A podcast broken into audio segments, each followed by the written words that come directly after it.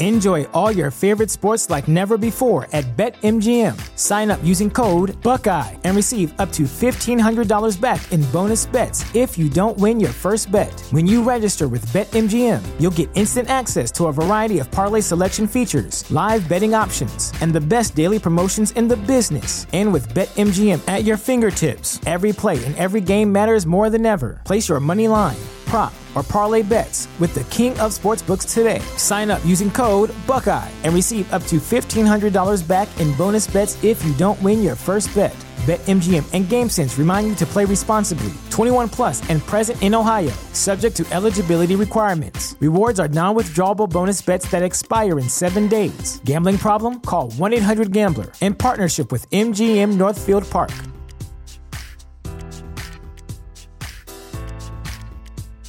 Sick of being upsold at gyms? My guy, you're currently a base member. For $90 more, I can upgrade you to our Shred membership. For 130 more, you'll be a Swole member. And for just $300 more, you'll reach Sweat Platinum. At Planet Fitness, you'll get energy without the upsell. Never pushy, always free fitness training and equipment for every workout. It's fitness that fits your budget.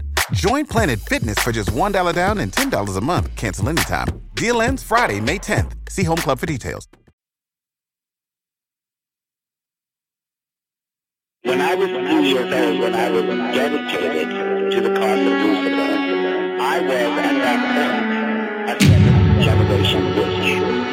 I was laying there, practically naked, and I had her hold me as if I was naked.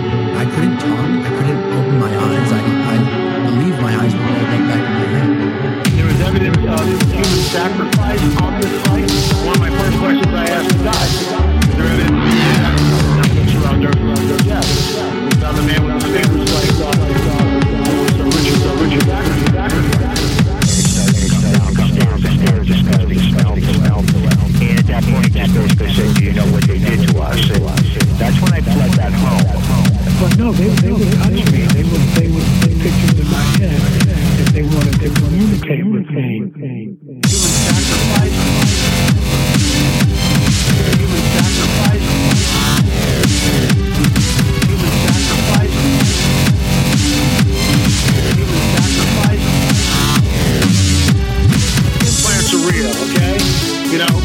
we've got them, we've got them on X-ray, we've got them on CAT scan, we've got them on a Gauss meter, which measures magnetic field, 7.5. We've got them on an ultrasound machine. It's right there, right there. It's hard, hard, physical evidence, evidence, not delusionary.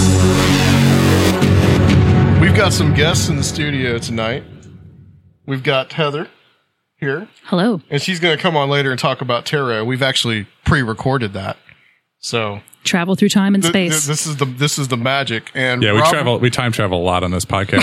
she's uh, she's going to um read my tarot. Yes, she's going to. Yeah, hasn't already has, but but uh, we have a couple of guests over here that are off to the side. I don't, guess I don't think you guys have mics, but uh, introduce yourselves, everybody.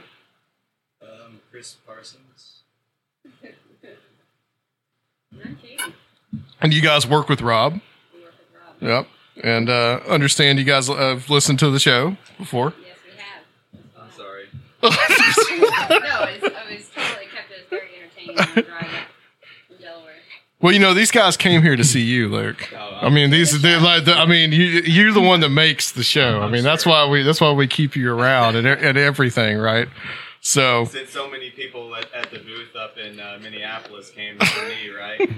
I had what? Uh, let's see, zero. That's not hard to believe. it's, it's true. oh no, you had some people. You, I had I had a couple people ask about you.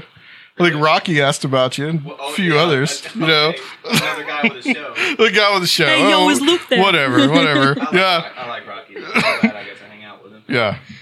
Well, that was a great trip. And speaking of Minneapolis, that's back in the news.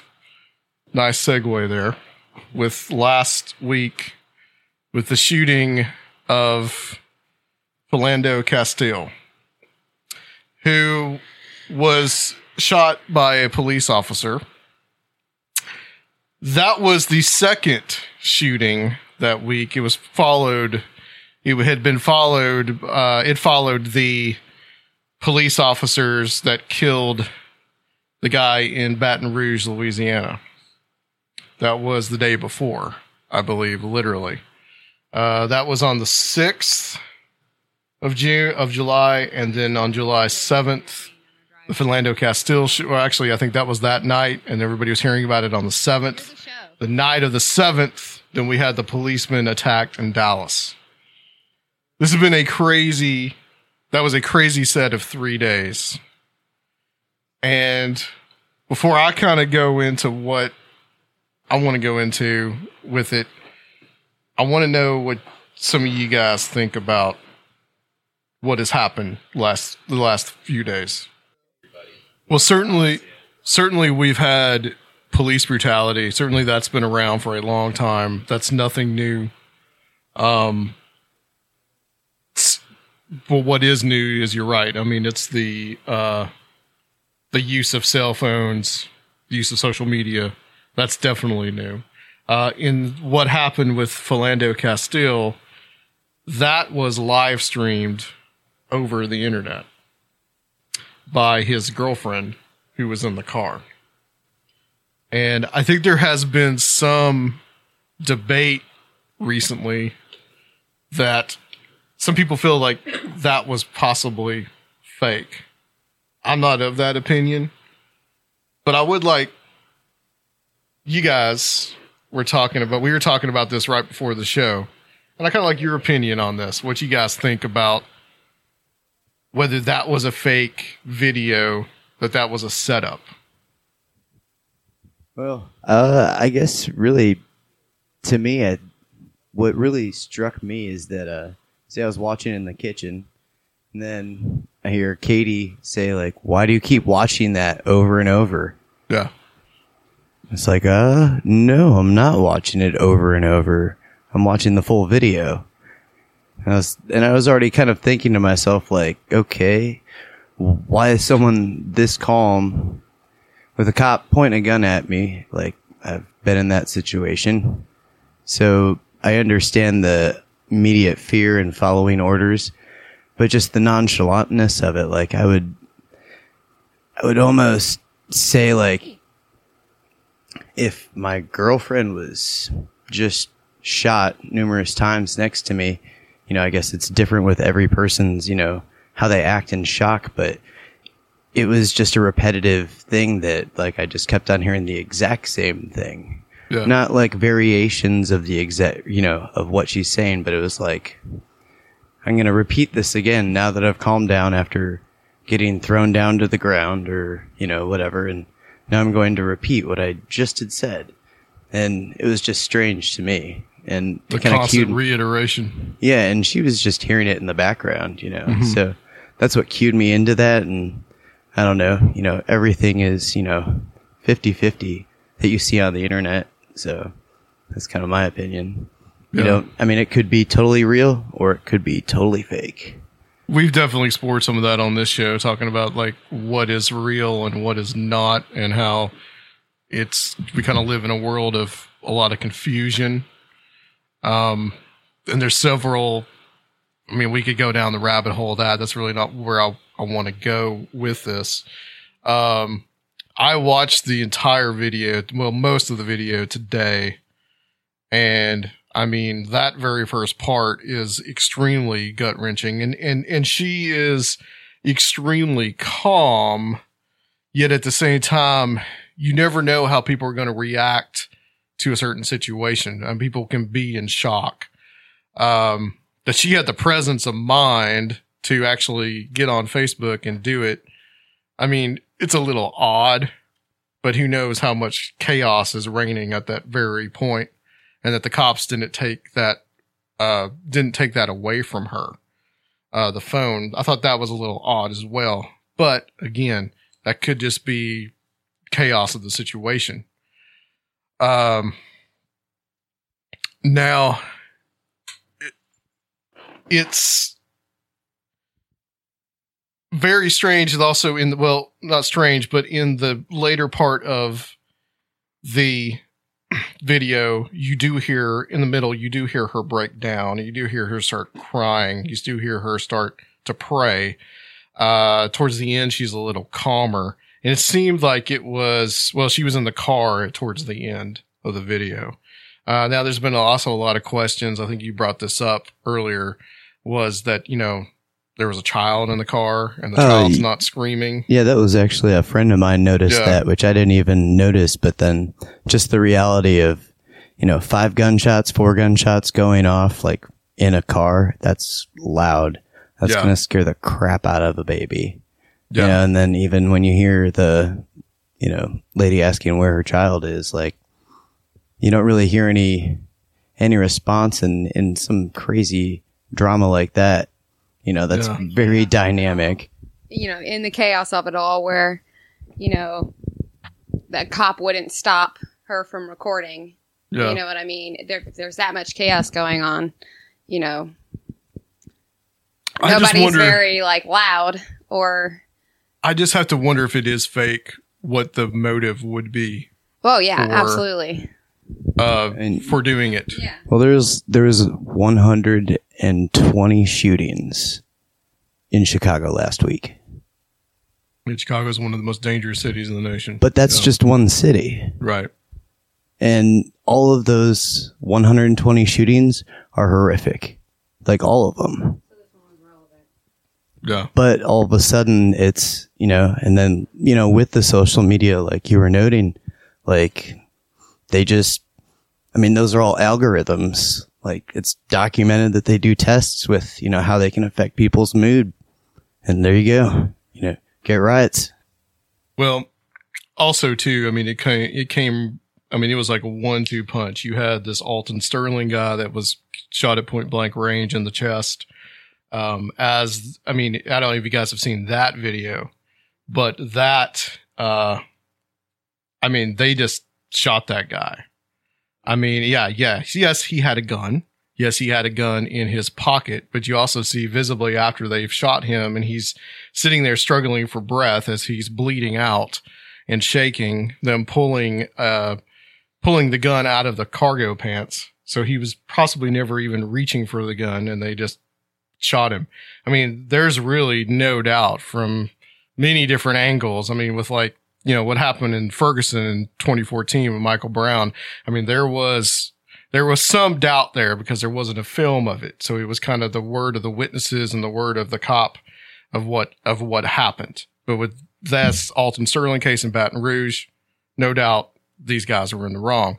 Now with the Philando Castile video, you see it, it, the shooting, it's right after the shooting has taken place.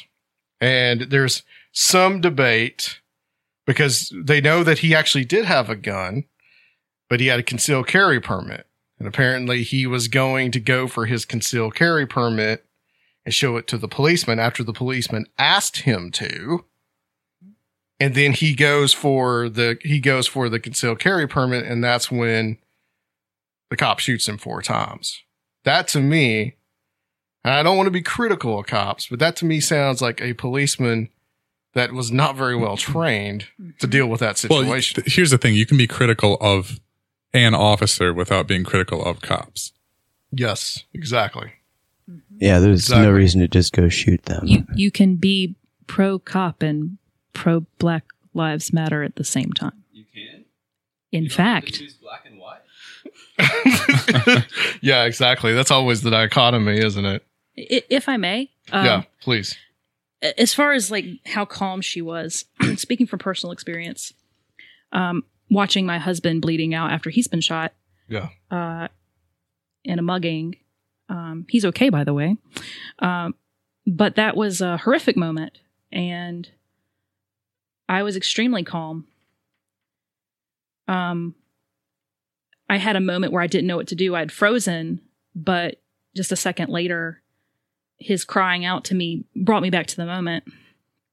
And I was able to kind of calmly and quickly work in a way that made sense. Um, but I was very collected about it. I was very calm uh, and almost detached.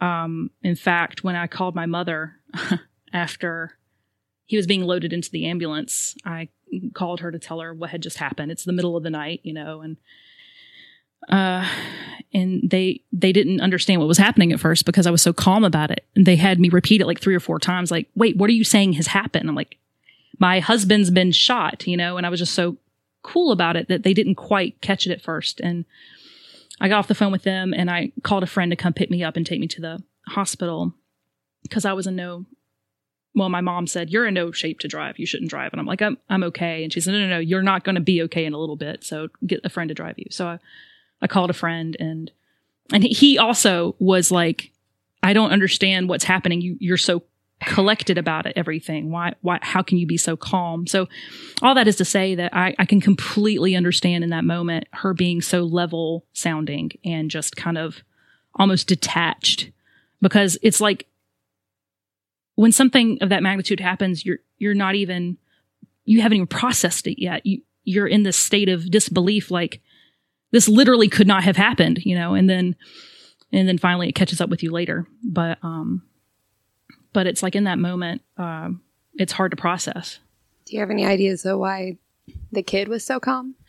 Um, I have a family member um, whose child was witness to a shooting in their family, and when they're very young like that, um, it's kind of hard for them to really understand the magnitude of what they've just seen. Uh, as as well as they don't have a lot of contact with violence and its repercussions. So it's in that case, the child at the time, she was worried. uh, My family member, she was worried because the people around her were freaking out. But once they calmed down, she calmed down. Like she didn't really have any she she was like a kid like she had no concept of what vi- like what just happened in front of her her dad had just Yeah. been shot you know It, it it yeah, it does seem like the noise alone from a gun would elicit at least some kind of response.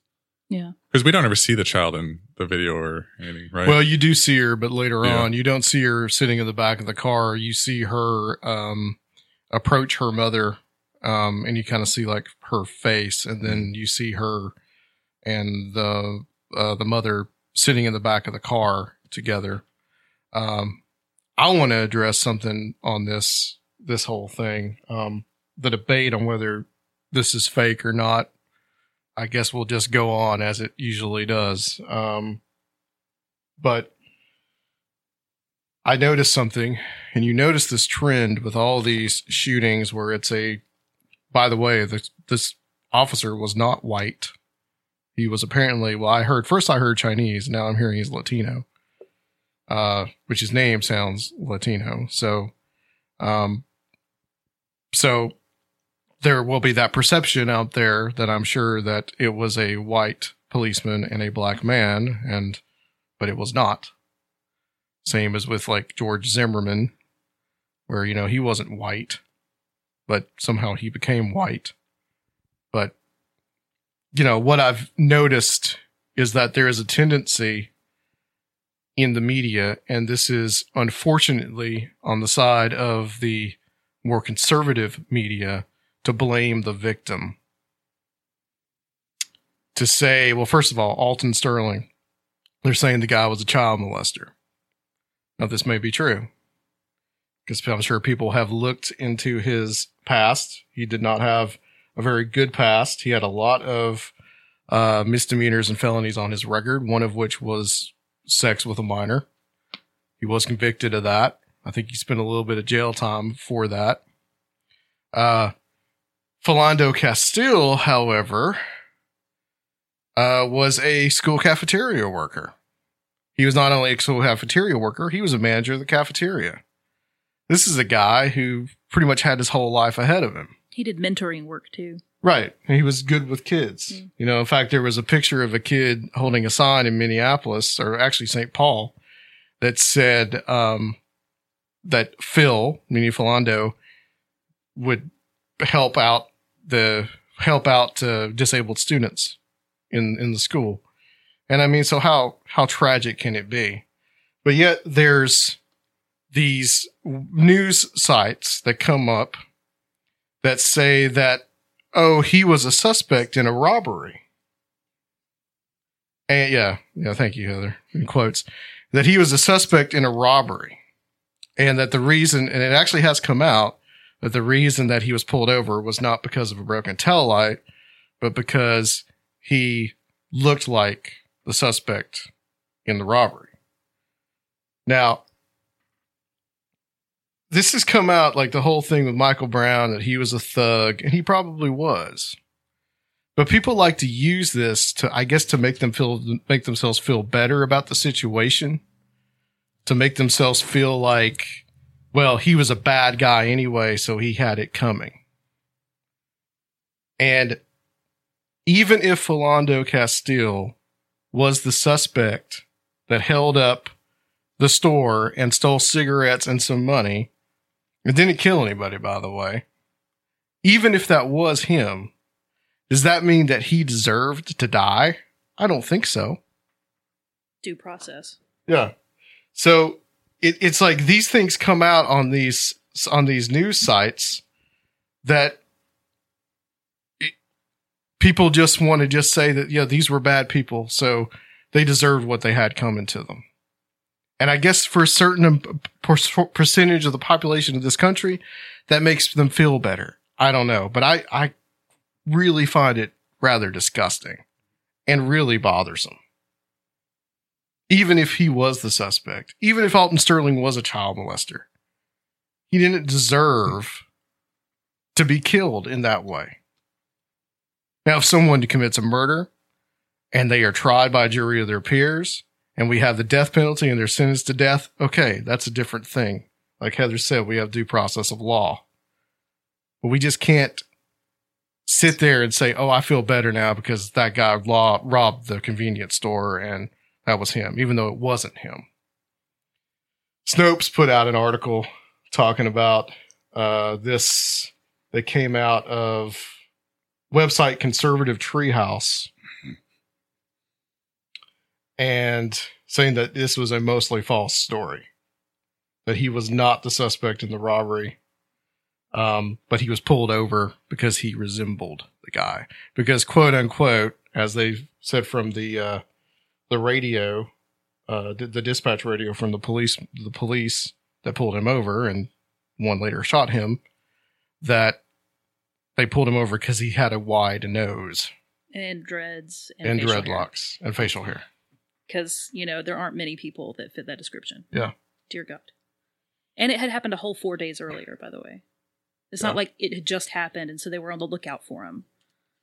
And apparently, uh, one of the proofs that was used was his girlfriend, the one that did the video. I just saw this just now. Apparently, Newport cigarettes were stolen. Parliaments. Yeah, it was Newport.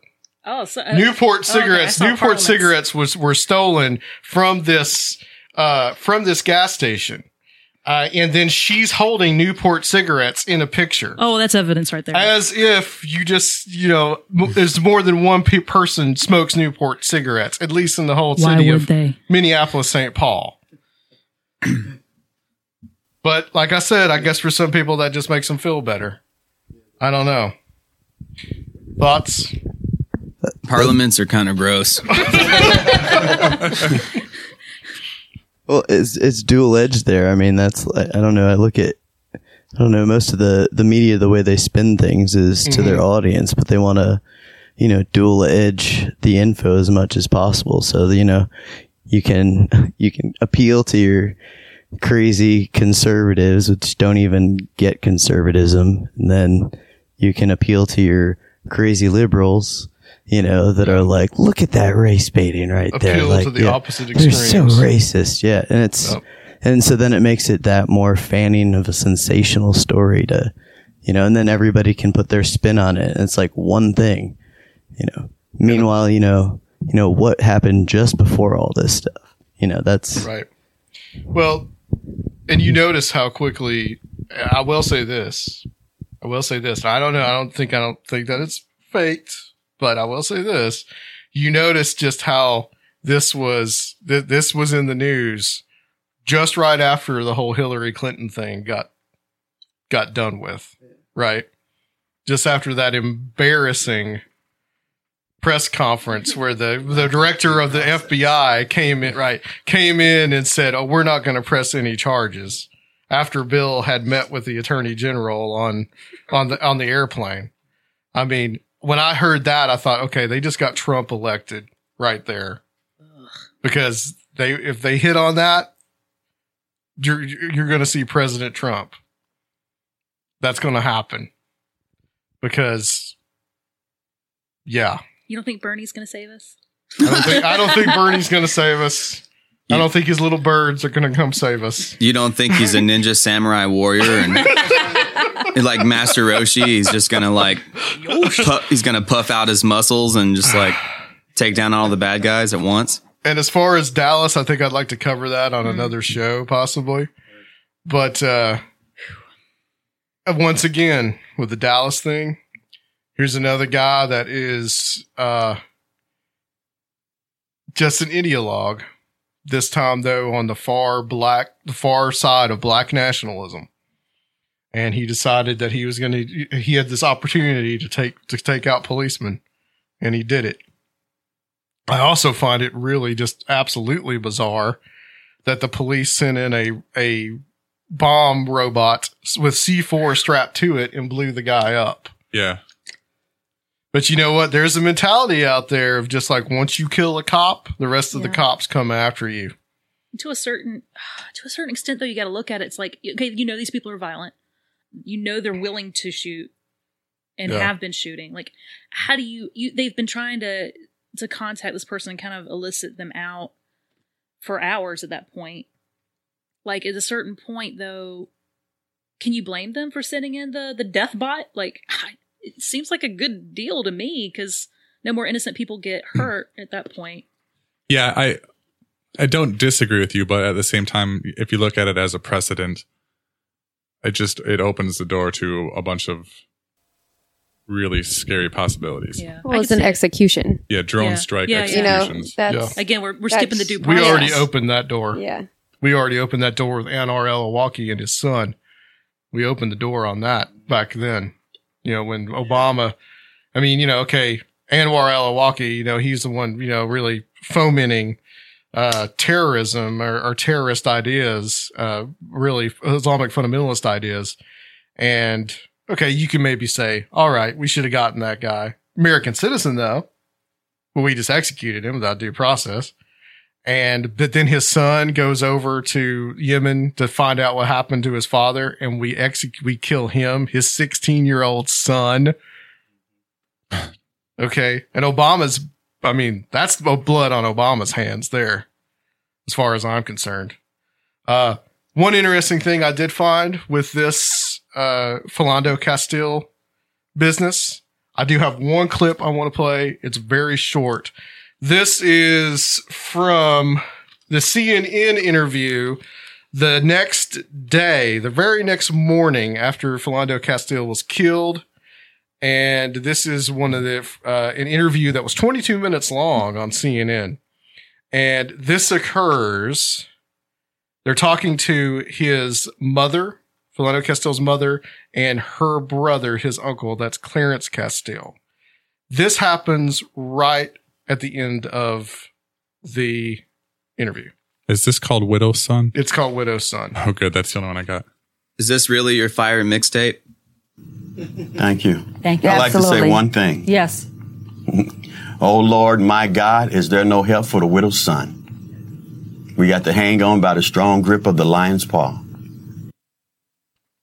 Oh Lord, my God, is there no help for the widow's son? We have to hang on by the grip of the lion's paw.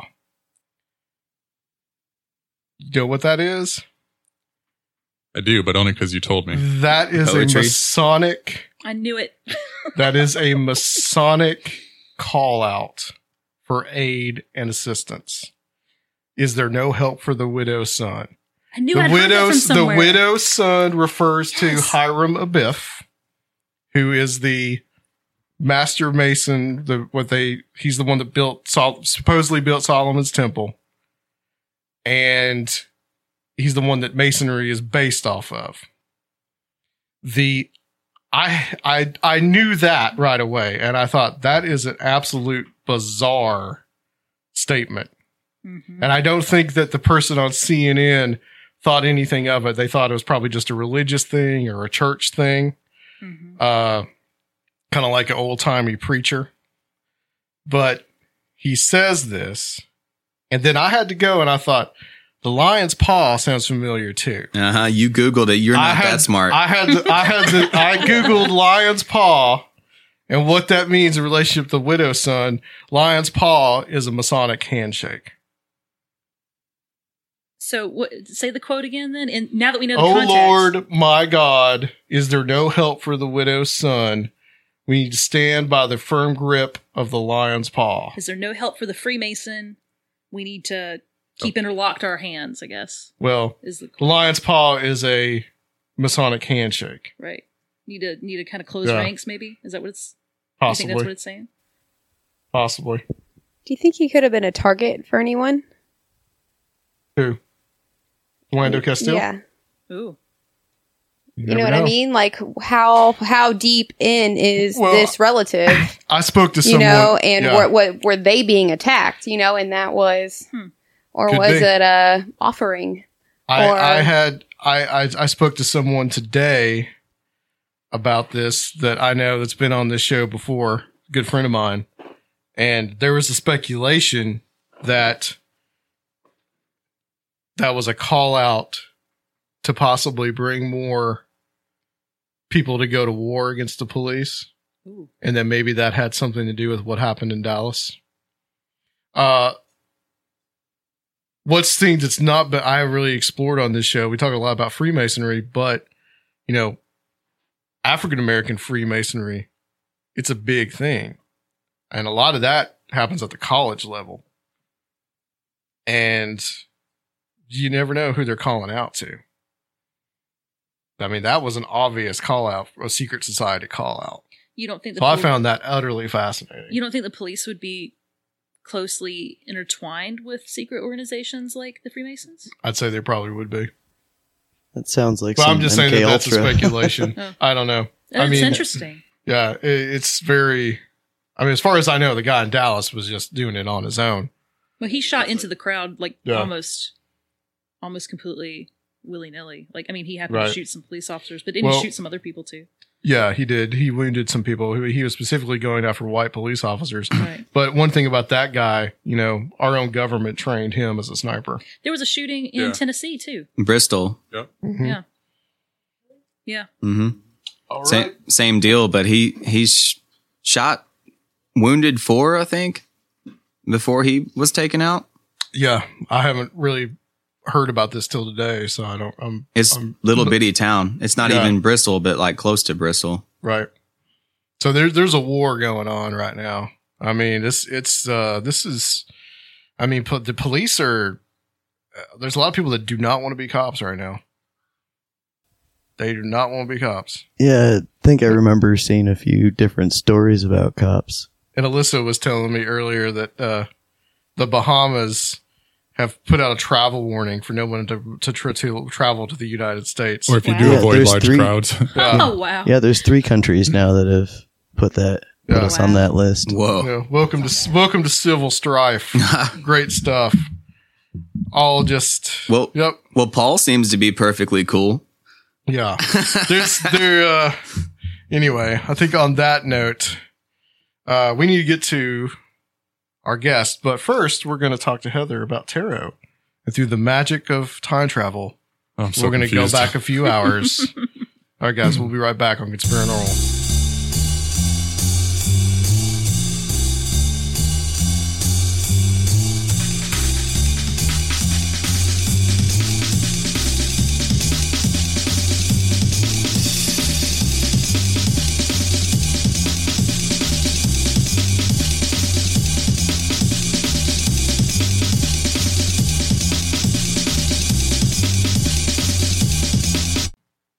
All right, guys, we're here on Conspiranormal, and this is part one of our mega double interview night. Mega double. And we have here in the studio my good friend Heather, Hi. who has been on the show before. Um, she was with us for episode 50 way back two years ago. And then you set in on episode 100 on that whole shindig. And you're a good friend of the show, listener of the show. You've been around, you and I have worked together for like, what was it, four years, I think? Yes. And we uh, we've known each other for a long time, and you've been around since I started the show back in 2012. That's correct. And we also have her son Bean with us. That's that is I not his real name. His real name will remain Yeah, like Anonymous, Mr. Mr. yes. Bean, right? Yes. He, he's here with us to lend moral support. That's right. And Heather, we're going to talk about tarot Yes. because you are, well, someone I consider an expert oh, I, I, well, on, thanks. on tarot. I, I don't know that I should be called an expert, but I, I've, I've been doing tarot for about 17 years or so. Yeah. And uh, sorry, the sounds of my son in the background. I hope that's not too distracting. Uh, I don't think so. Um, Maybe he'll get, maybe he'll get, he'll, maybe he'll get sedate here in a little bit. we're hoping. One can hope. He's six months old. For Well, yeah, for listeners who are wondering. congratulations. Because the last time we had Yeah. you here, um, it was you were actually pregnant with him. That's right. Episode 100. I was. Uh, I had the bump. He was here, sort of, Yeah, in the studio. yeah. He's he's the conspir official conspiranormal baby, right? Yeah. Dear Lord, help us all. yeah. I don't know if my husband would like that. what are you doing with our son? Unfortunately, we don't have Luke with us right now. Of course not. Uh, yeah. Luke, are you going to be at the show? I'm going to be there at the studio. Oh yeah. Oh yeah, dude. Yeah, I'll be wait. there. With, oh, you know, I'll come over there and see you. Yeah, It'll be I'll- great. I'll hang out. well, we would just ask him a question, right? And he just defer to Rob anyway. So it's, it's good. It's good. Rob is here. So no, we love Luke. We love Luke. He'll be he'll be joining us a little later here. Although this part you're probably going to hear, so you might be a little confused by the fact that Luke was here and then not. But whatever, we're doing this earlier in the day. Heather, Yes. how'd you become involved with uh, tarot cards? How'd you become interested in it? Um. So I grew up in a um fairly conservative Christian household. Uh, not a crazy, scary fundamentalist kind of setting, but uh, fairly conservative. In fact, I had a friend who brought over a Ouija board once. I had never heard of it before, and my my friend let me borrow it because I thought it was interesting. my dad saw it sitting in my room and he freaked out. And that was my first brush with that kind of spiritual side uh, that a lot of conservatives are scared of. Yeah. That, that they admit exists, but they don't want to. Um, they don't want to mess with. So, um, What was your experience like with the Ouija board? I don't um, think you've ever told me this. Actually, boring. It was an Yeah. incredibly boring experience, uh, and I mentioned that to my friend. She was like, "It's supposed to like get you in touch with the other side." I'm like, "It ain't doing nothing. Like, what is this?" and I was like, "Well, maybe it's just not working right. I'll try it again later. Just let me borrow it, you know." And I thought maybe my cousin and I could play around with it or something. And my dad nixed that. He was like, "No, get that out of my house." You know, I saw I saw an absolutely terrible movie the other day called Ouija. Like I was Ouija? just wasting time. And have you seen it, Rob? Oh, yeah, yeah, I've it, uh, yeah. Was it not just? it just it's just kind of like your typical like teen horror movie, Right. You know, there there was some interesting stuff in it, but it just like some of it just really it just was kind of stupid. The people you know? that have sex or the people that die. Or, or, or- Oh uh, no, no, that's Okay. a different movie. Okay. that's a different. I haven't seen that one. I know what you're talking about, but no, this one was these kids get this Ouija board to talk to their friend who the Ouija board commanded to hang herself, and then it just, you know, it was just.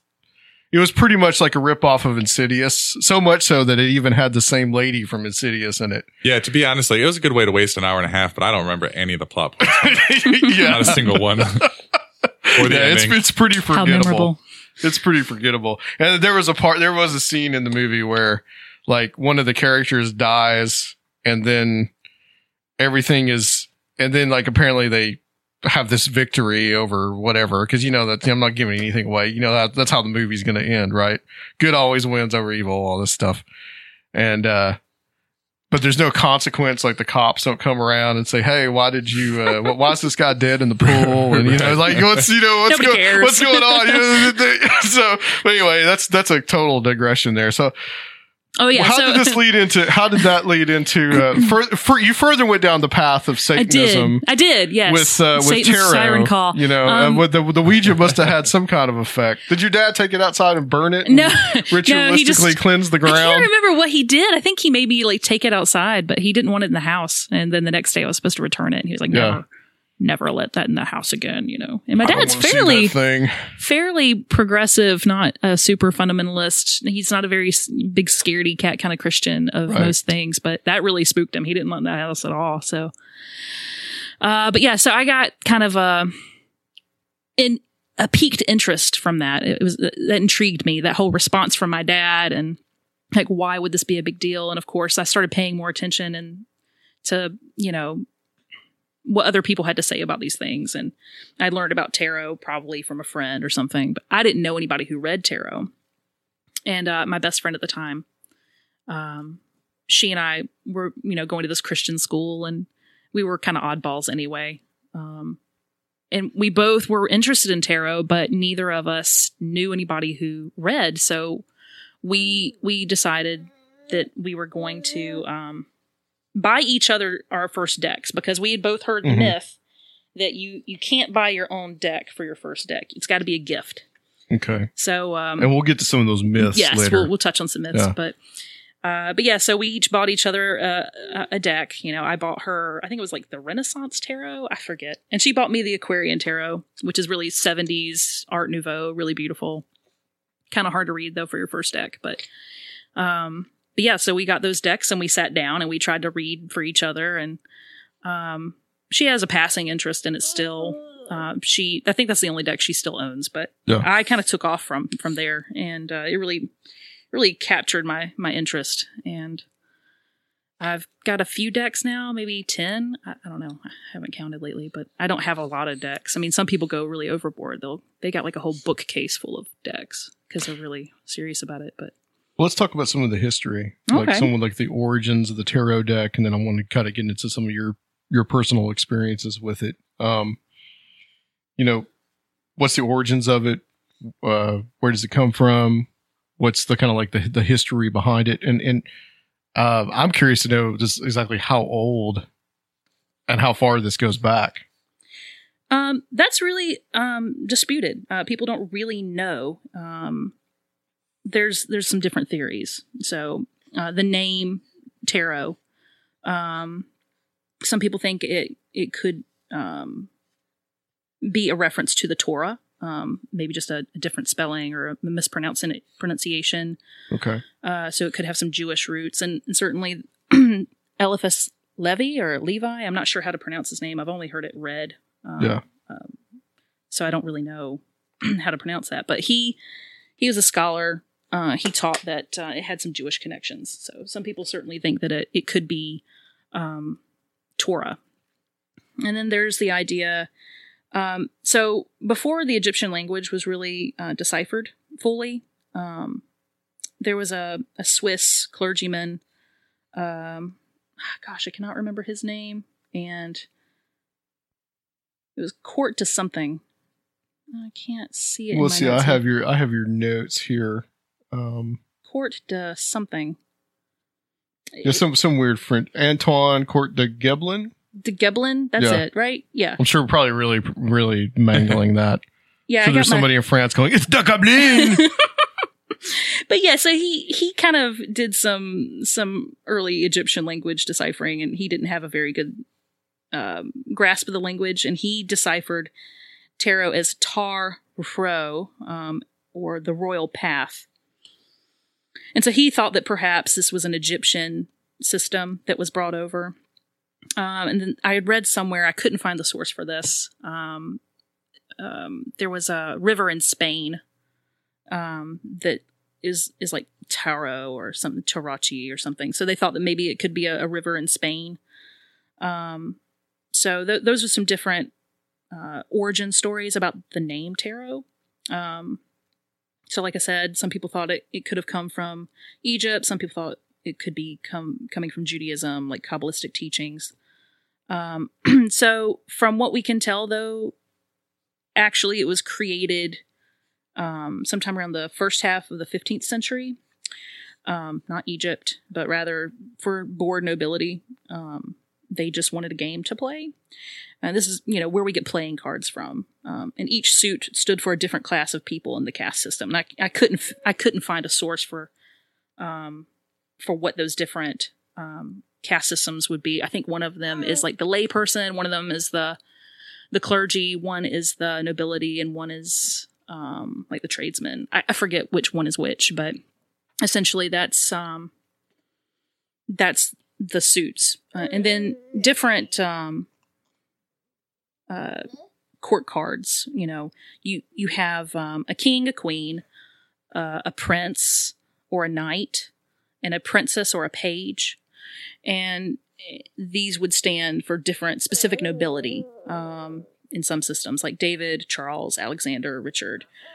Um, so different systems um, happen in different countries too, because this game started exploding everywhere. You know, France had their own system, Germany had their own system, Spain, so forth and so on, and they all had different um, suits to them. Like some had acorns and some had spades, and so it really just kind of went from there. So first it was a game, Yeah. and then somebody somewhere we don't know when or where really decided to kind of try to use this as a um, divination system.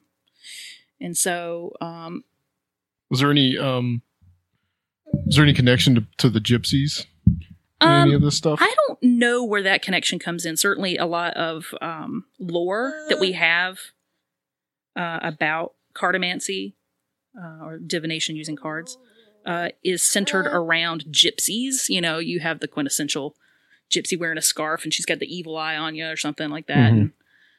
And, um, she's got the crystal ball and a scarf over the table, but they did not uh, originate uh, tarot, but I don't know when they started using it.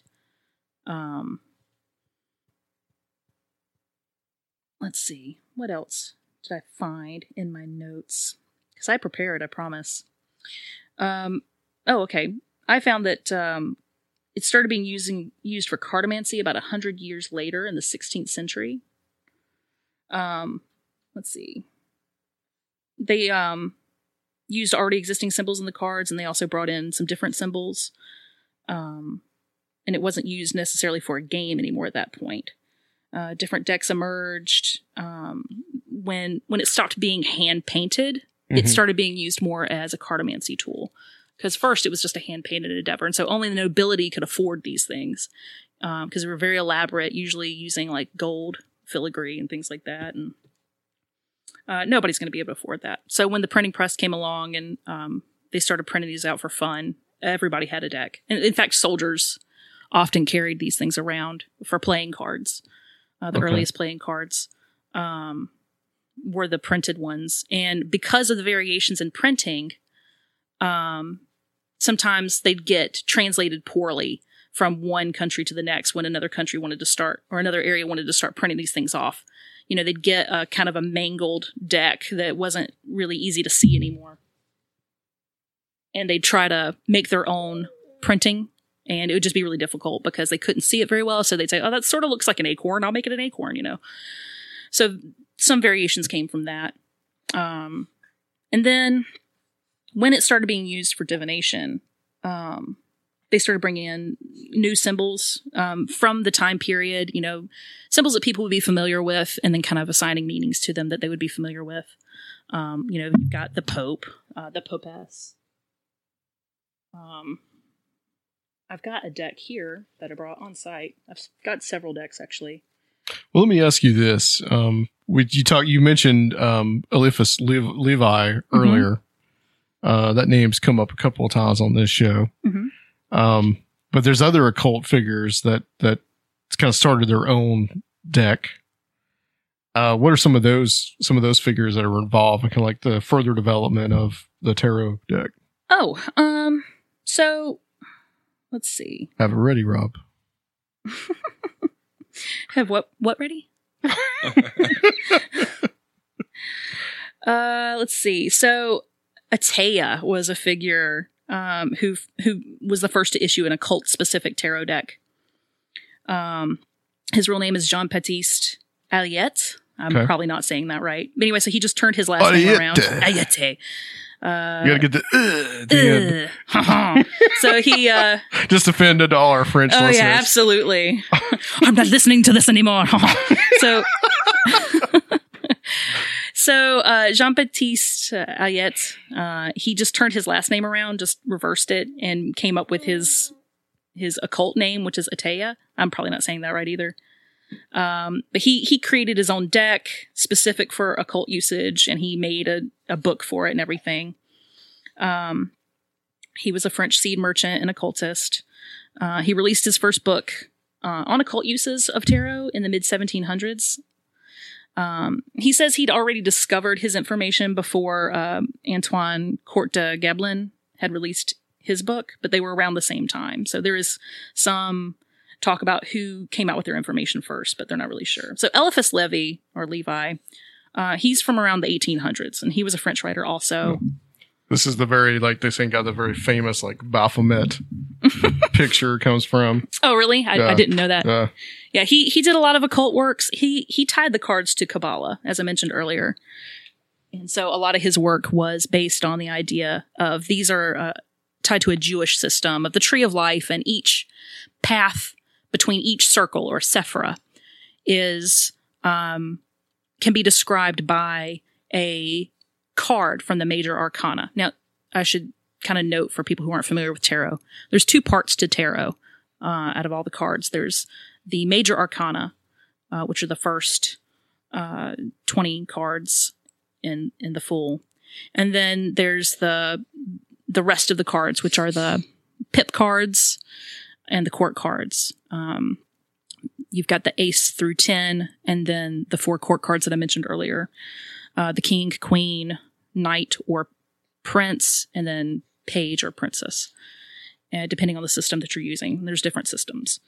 Um, so you've got all those cards, and each card has a meaning, um, but the major arcana meanings kind of work really well. I have to be honest that even if they weren't originally meant to follow a system of Kabbalah, it works really darn well. Um, and so you can assign a Hebrew letter to each card as well. And so by doing so, you can create, um, if you look at words um, in Hebrew, you can take their letters and see what kind of pathways they would make between the different sephira and what those meanings would be. So you've got like Tifereth, which is the center sephira on the tree of life. That's this map of all existence, you know, and you can map it out on this 10 spheres. And between the spheres, all of which have their own meaning, there are these different pathways which also have their own meaning. I'm probably getting this completely confusing for people who have no idea what this is, but I'm trying my best to explain it.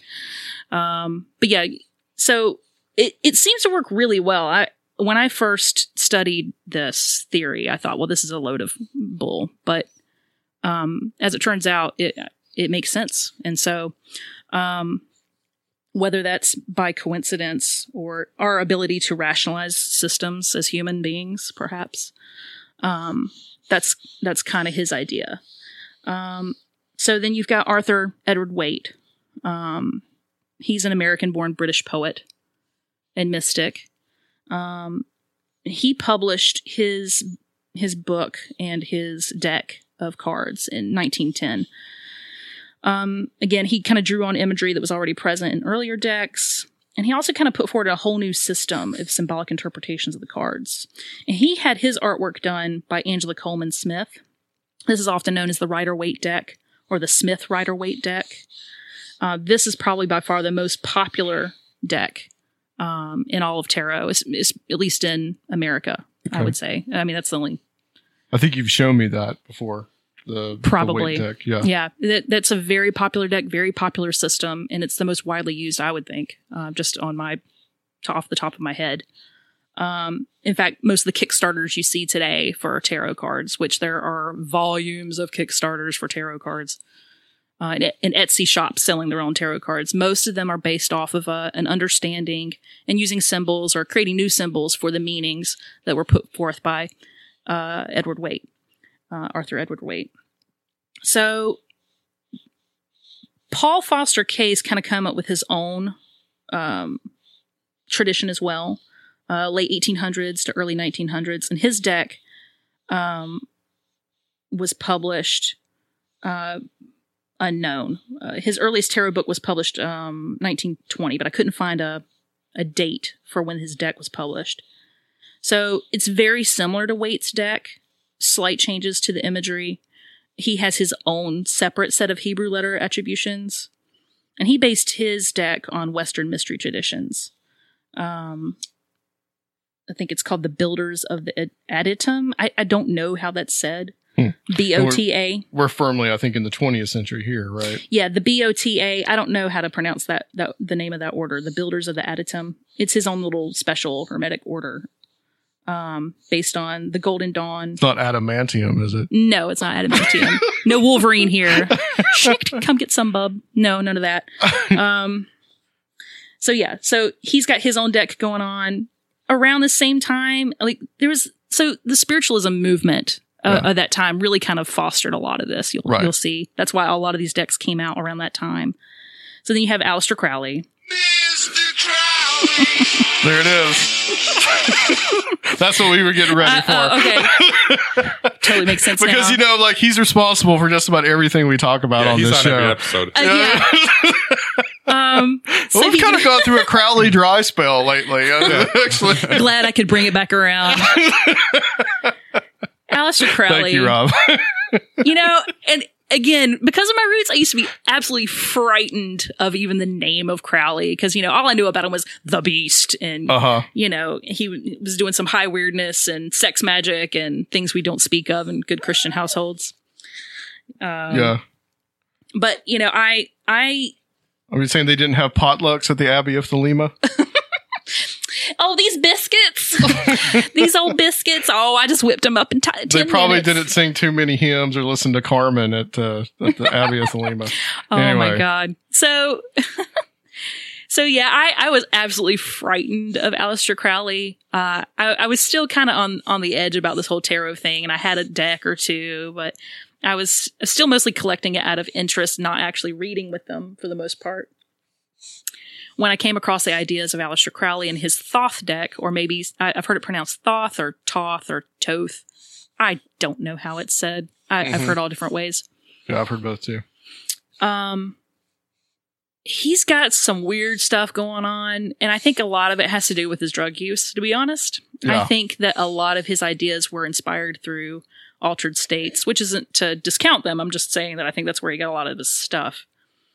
Um, but at the time, drug use wasn't an illegal thing. Okay, like we didn't have like drug laws or the war on drugs um, back in those days. I mean, it was just kind of a common thing that certain people used opiates and and other harder drugs. So he was experimenting with a lot of these these drugs that altered your mind and your consciousness, and he thought it was a, a great gateway to kind of open yourself up to these entities or ideas.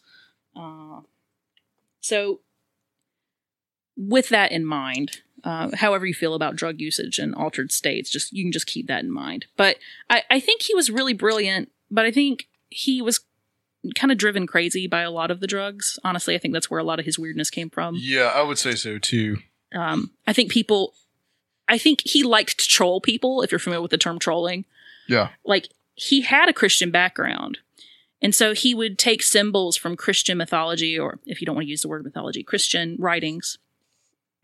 And he would try to use these to dig at people and uh, kind of get people worked up over Yeah. nothing. He called himself the beast for a reason. Like Right. he was trying to elicit reactions from people. A lot of the stuff with Crowley was that he was such a, I mean, he was his own publicist. Oh, yeah. Really. And He he, made very hims- highly of himself. He made himself look as evil as he possibly could. Yes. To, to scare, I, to, to, I think to scare away a lot of people. Absolutely. And it was just like, you know, he very much was in the whole idea of as like, no press is bad press.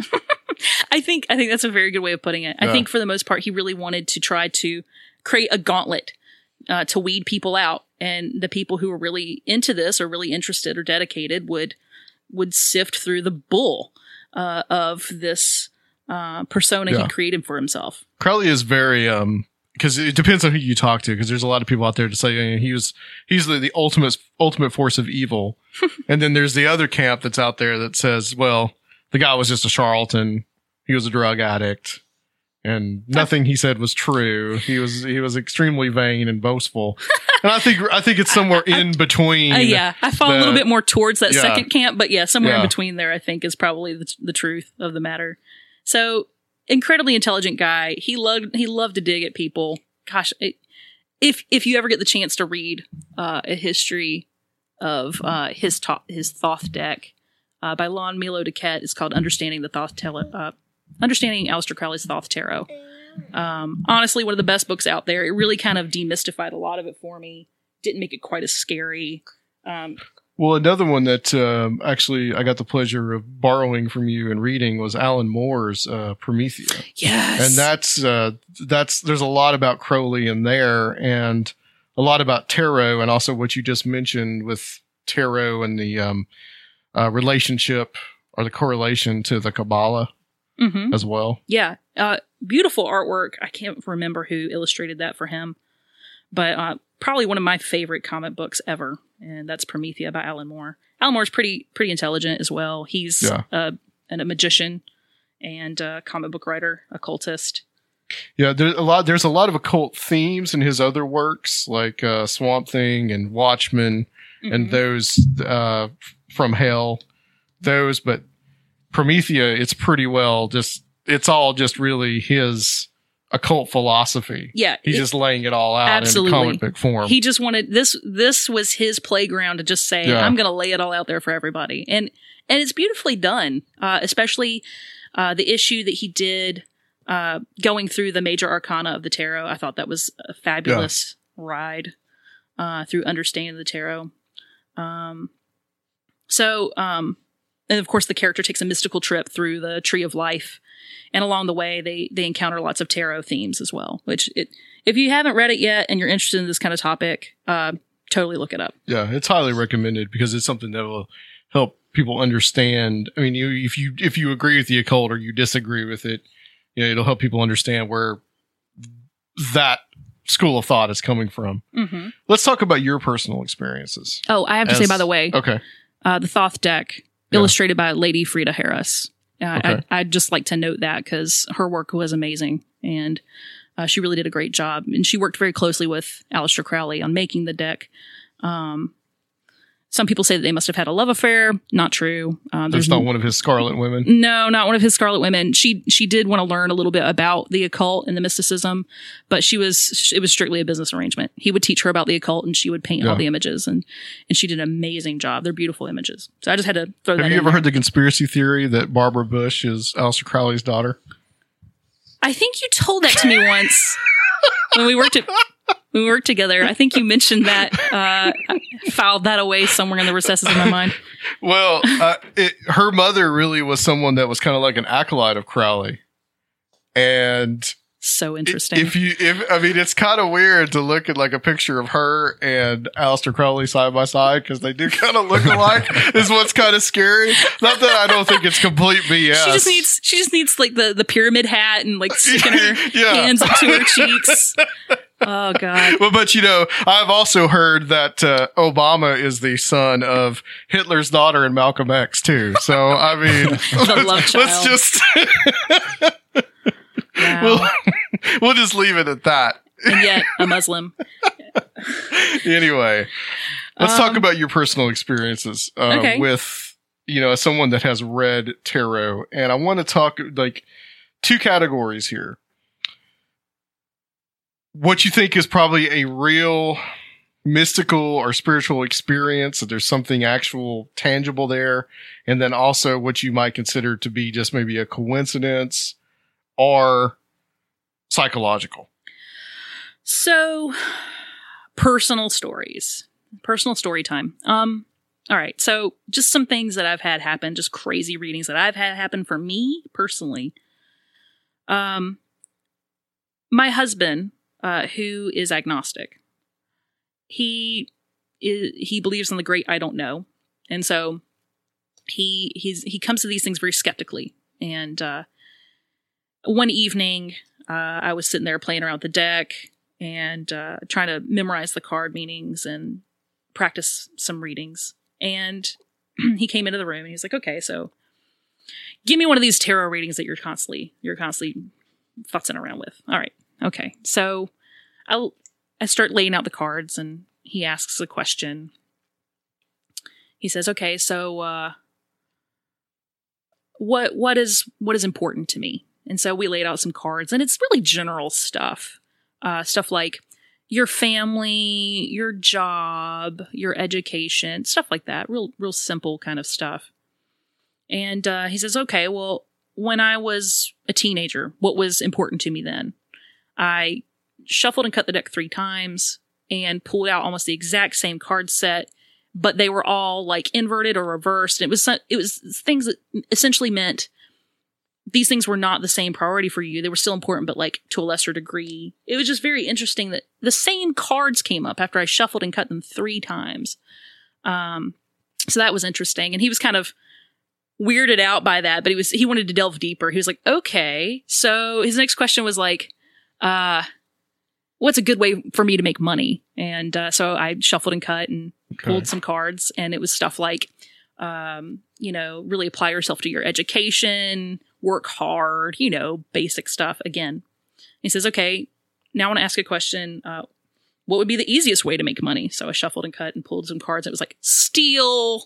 Um, these interpretations shady. that you're, you're you're looking at the pictures and you know right. what the uh, yeah, I- I was going by the what's called the the little white book. Um, most Okay. card decks have a little white book or LWB. If you're on tarot forums, you'll see it acronym L- LWB. Uh, this is the little booklet that comes with most decks that describes the meanings of the cards that the author of the deck uh, meant for them to be, uh, or the artist meant for them to be. Uh, and so I was just reading, because at this point I didn't have the cards memorized. So I was just reading straight out of the little white book. And so that was interesting. I was doing no interpretation of my own, just reading straight out of the book. And at that point, he was like, that's weird. I don't want to do this anymore. so, uh, so he was, he, he made him tapped feel out. a little uncomfortable. It made him feel a little uncomfortable. I asked him later, I was like, so how do you, how do you deal with something like that in your, in your belief of agnosticism, uh, of questioning everything? And he's like, I have no idea. I don't, I don't know. um, in to a certain degree, he also kind of believes that we rationalize a lot of things, and I also believe that to a certain degree. When when we're reading, when when someone is reading the cards for another person or for themselves, you look at the images, you you look at the meanings, or you've memorized the meanings, and you you kind of start doing this this storytelling game. You you look at them and you try to figure out well how how does this apply to my situation, and you you say well it could mean this, or or you kind of fudge a little and say well it could also kind of mean this, like the six of swords, which is this image in the Arthur Waite system, um, or most systems, where it's this guy traveling across water in a boat.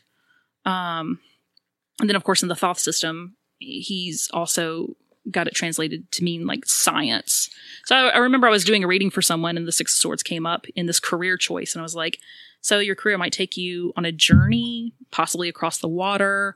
And she was like, "No, not really." And I was like, "Well, it could also mean science." She's like, "Oh yeah, that's it." And you know, and she t- started telling me all about how like she was going to do this this thing in this field that was kind of sort of remotely related to science. I think a lot of times we see things in the cards and we want to try to make it fit, so we kind of shoehorn it in as best we can. Um, so sometimes when I'm doing a reading for people, I'll, I'll kind of like say, you know, it could mean this or this, and then I kind of let them fill in the blanks for me. Sometimes though, um, I just kind of go out on a limb and I say, this is what this means. This is what I'm seeing for your reading. And sometimes I make a, a, a leap and uh, just kind of go with my gut or my intuition. And a lot of times it's it's spot on.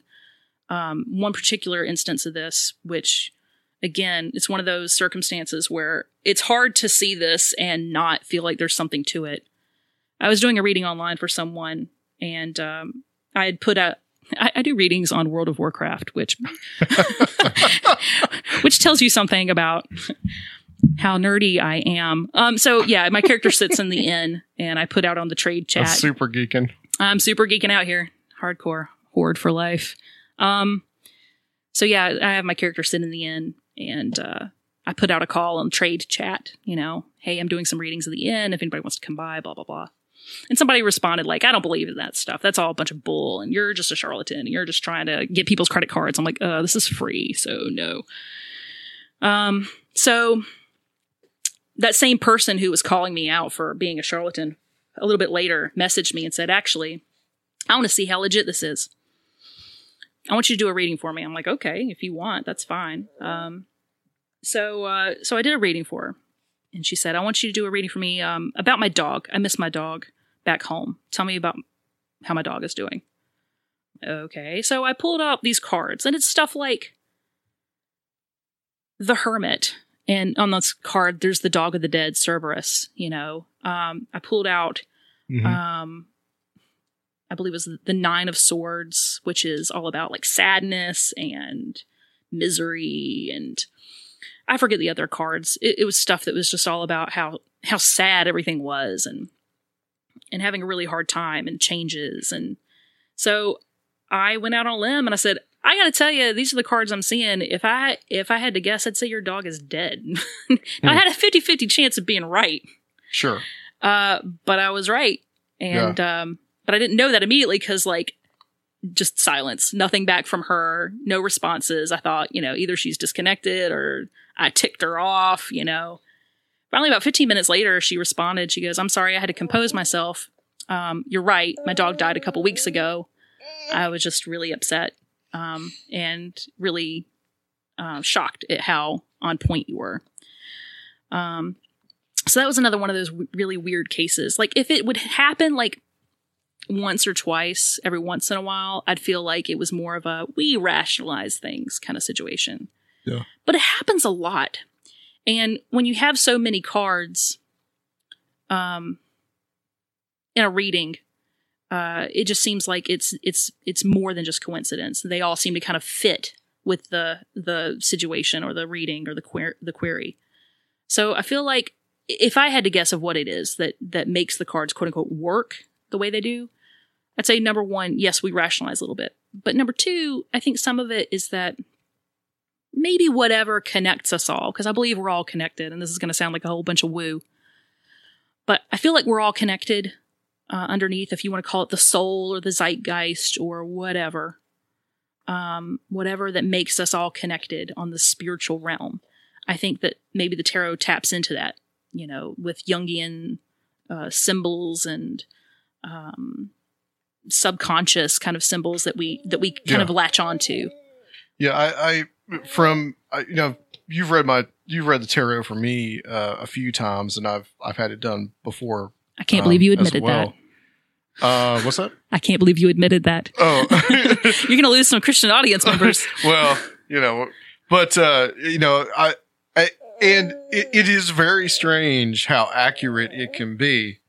But I'm still kind of on the fence of whether it's actual like is actual spiritually guided or whether it's just my mind putting A, B, and C together. and plus I know you.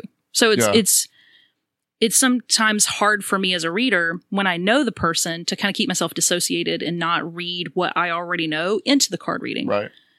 That's why I find readings online with people almost way easier because I don't have to try to keep that delineation. Like I don't know these people. I don't even know if they're male or female because we're in a game where you can be literally whatever you want.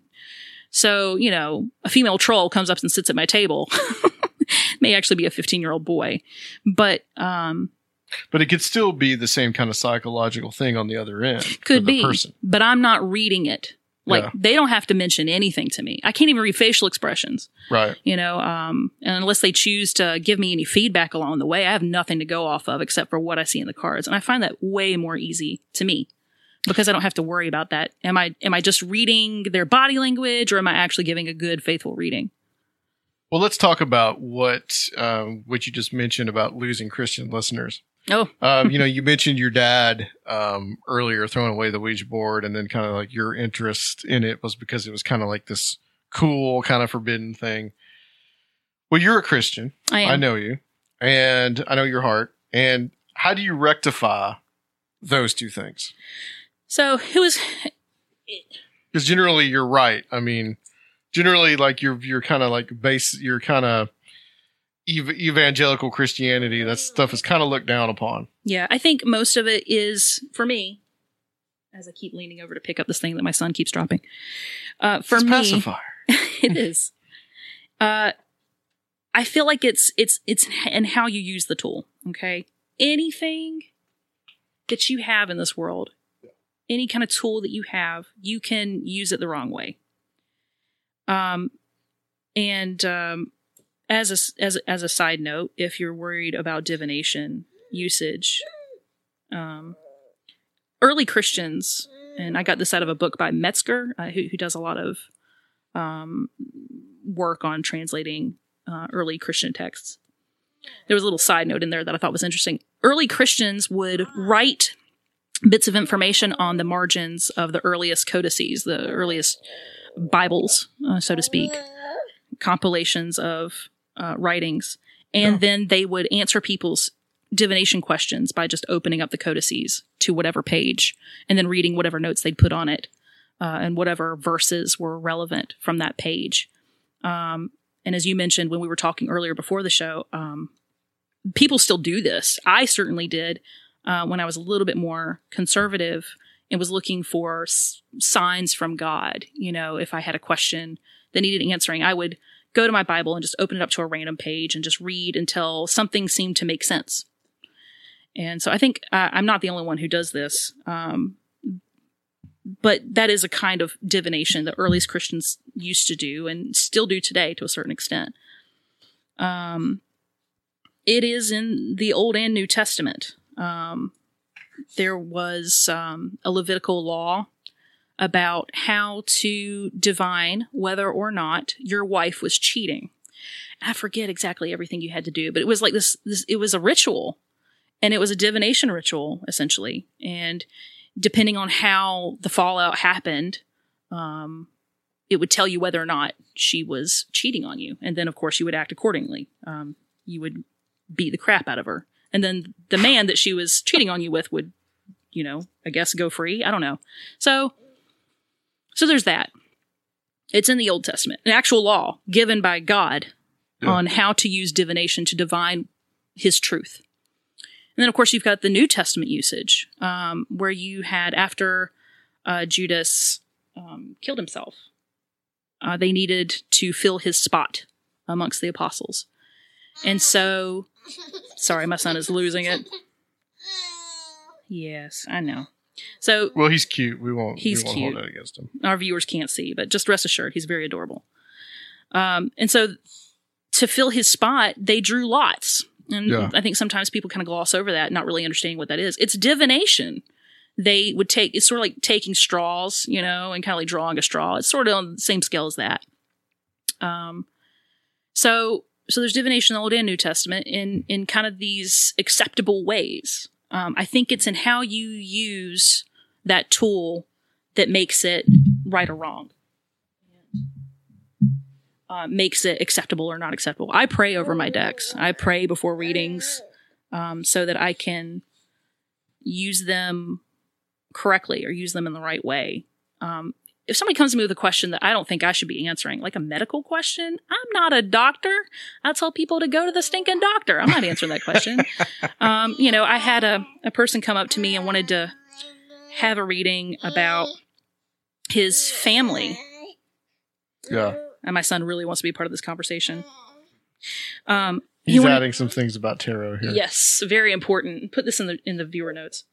Um, oh, but yeah, he uh, he this guy wanted to have a reading about his family, and so as part of the reading, um, you know, I'm reading these cards and I'm getting a lot of stuff like abuse and depression, and so I'm reading that out to him, and I say, you know, this looks like a really bad situation, and and he confirms. He says, you know, you're you're absolutely right. This is the kind of situation that I'm in, and and he starts talking about some abuse. And I said, I'm going to stop you right here.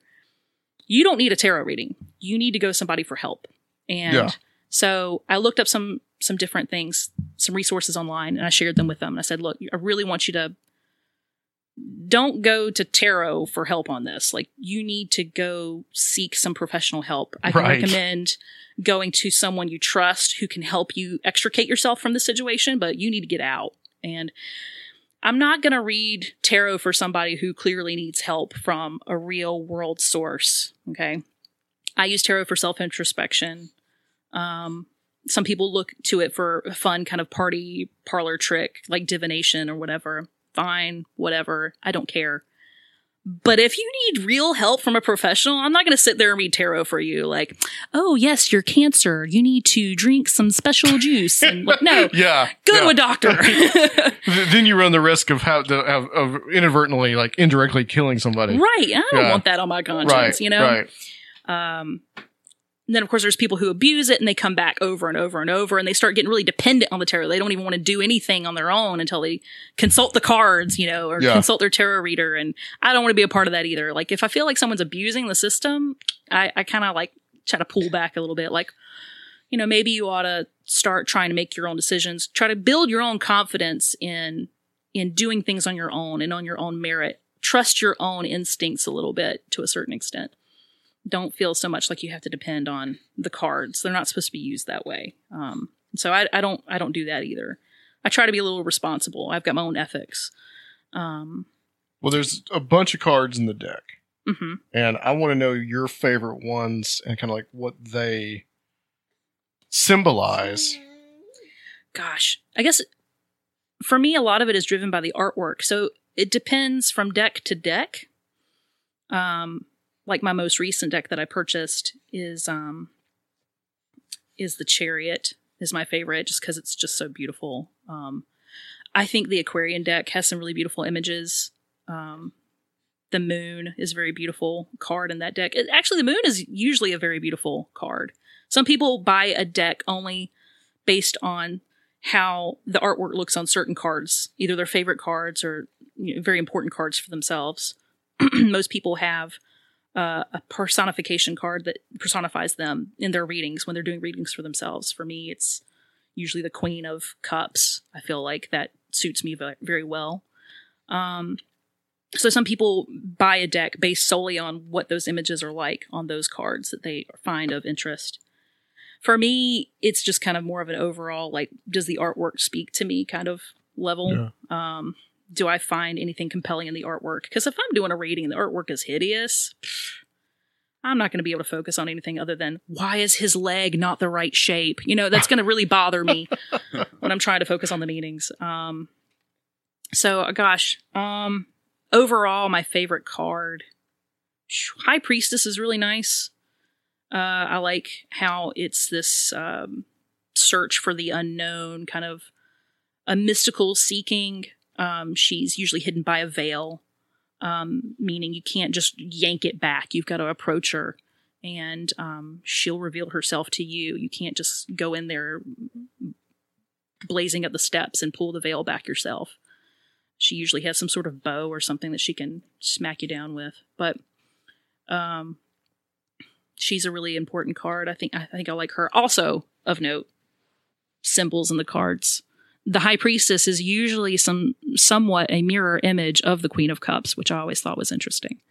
There's lots of little hidden gems like that in tarot decks. Like often the the author or the illustrator of the deck will put their own little special twist, their own little kind of like na- name or something, some sort of like uh, signifier of, of their self in the ace of discs or ace of coins.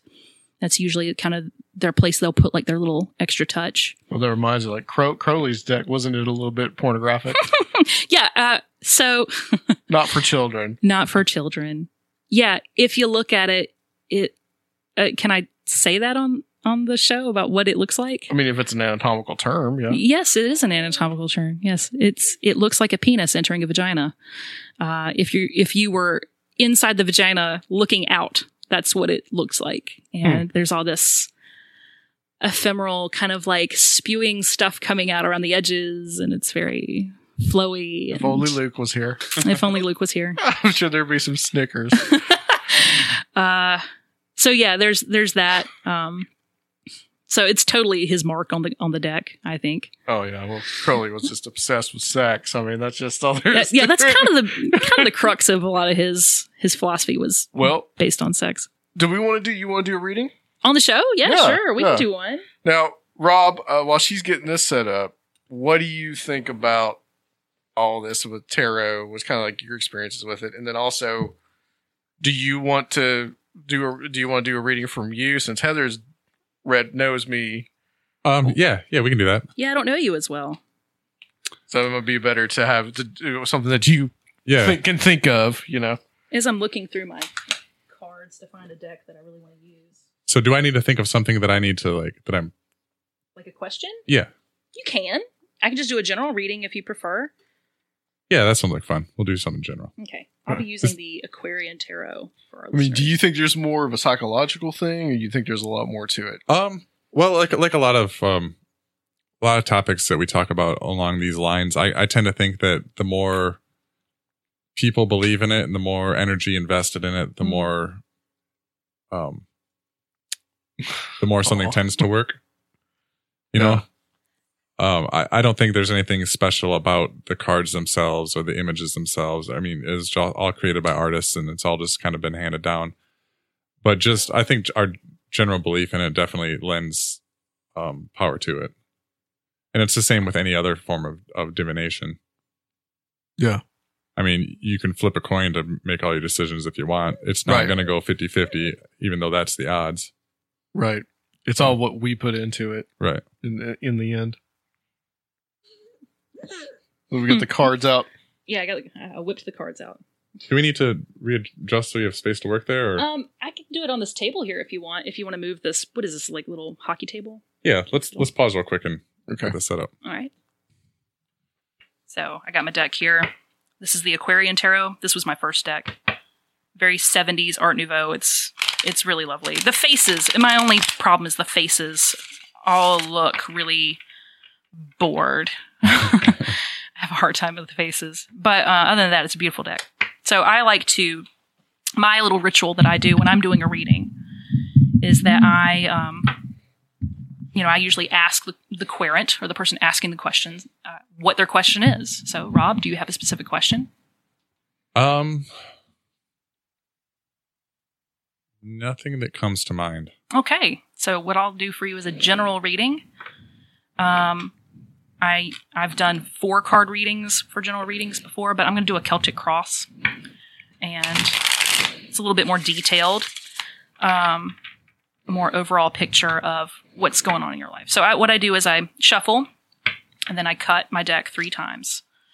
Um, so that's what I'm doing right now. You can hear the sounds of the deck being shuffled here. And oh yeah, so myths uh, revolving around the usage of tarot. Some people believe that the person asking the question or the querent has to touch the deck. Um, being that I give readings online for the most part, I can't really do that. So um, I actually do more of whatever goes. I don't really believe that a certain ritual has to happen in order for it to work.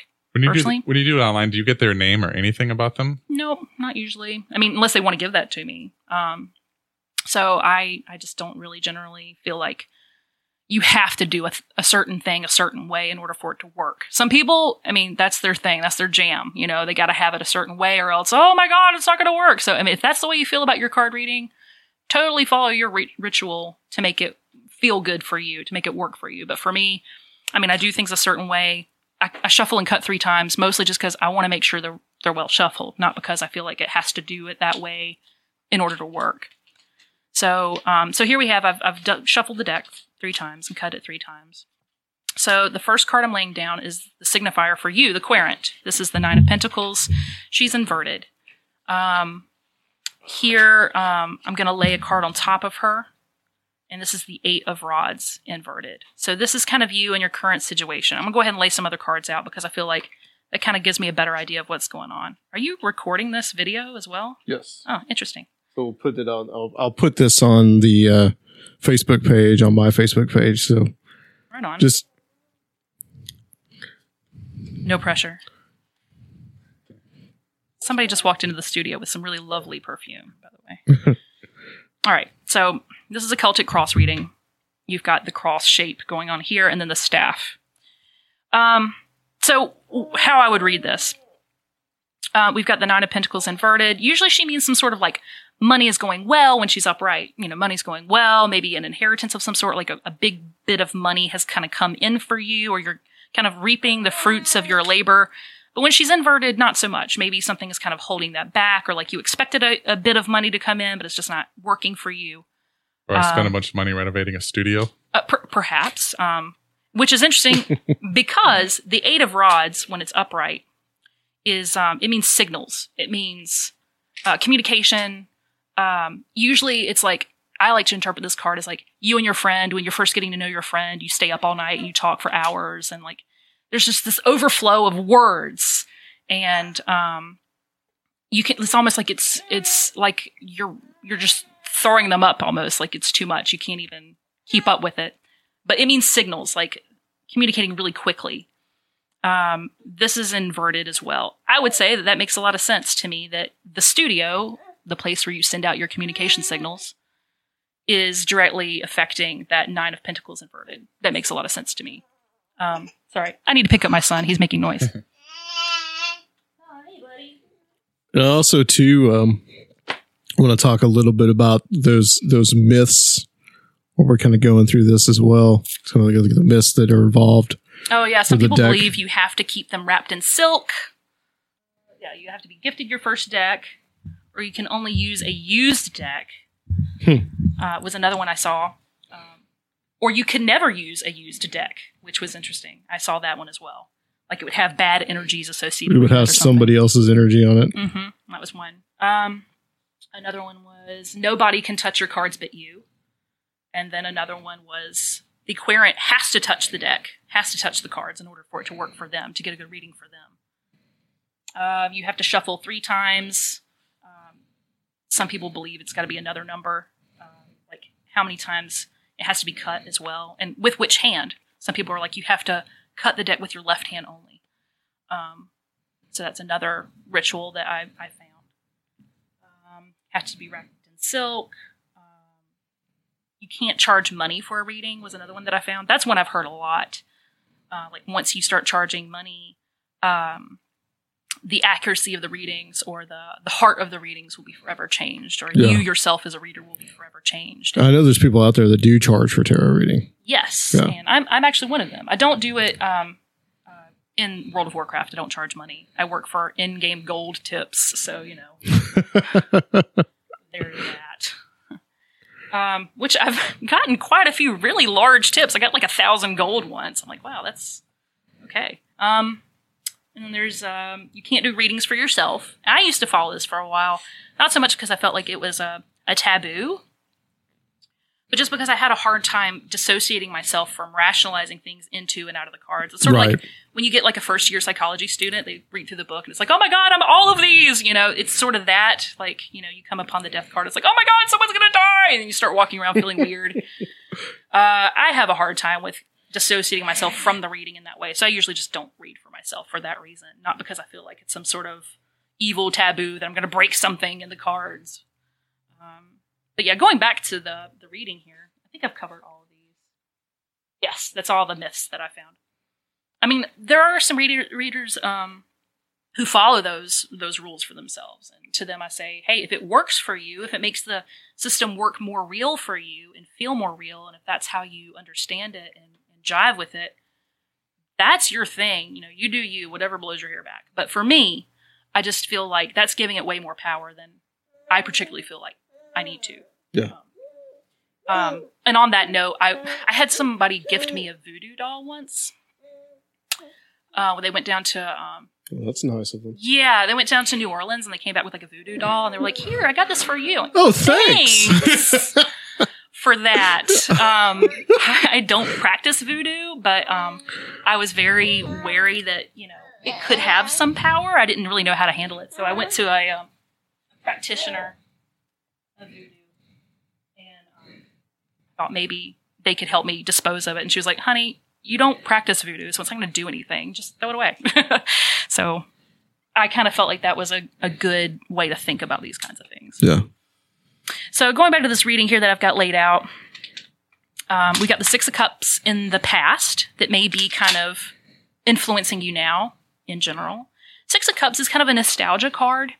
Um, maybe in the past you've kind of nostalgically held on to things or moved forward on some things based on some childhood dreams. Um, sometimes there's an underlying element of kind of like there's a like the picture has a whole bunch of like flowers and all these barrels Um, and in some in some card decks, it's more like um. Uh, it's it's more like a cloying scent from those flowers rather than a, a nice scent from those flowers. So living too much in the past can be a problem. So holding on too tightly to those nostalgic dreams can cause issues. Um, all right, so leading directly into the immediate future, Five of Cups, uh, inverted, kind of a feeling of ennui, maybe a feeling of like not quite being where you want to be.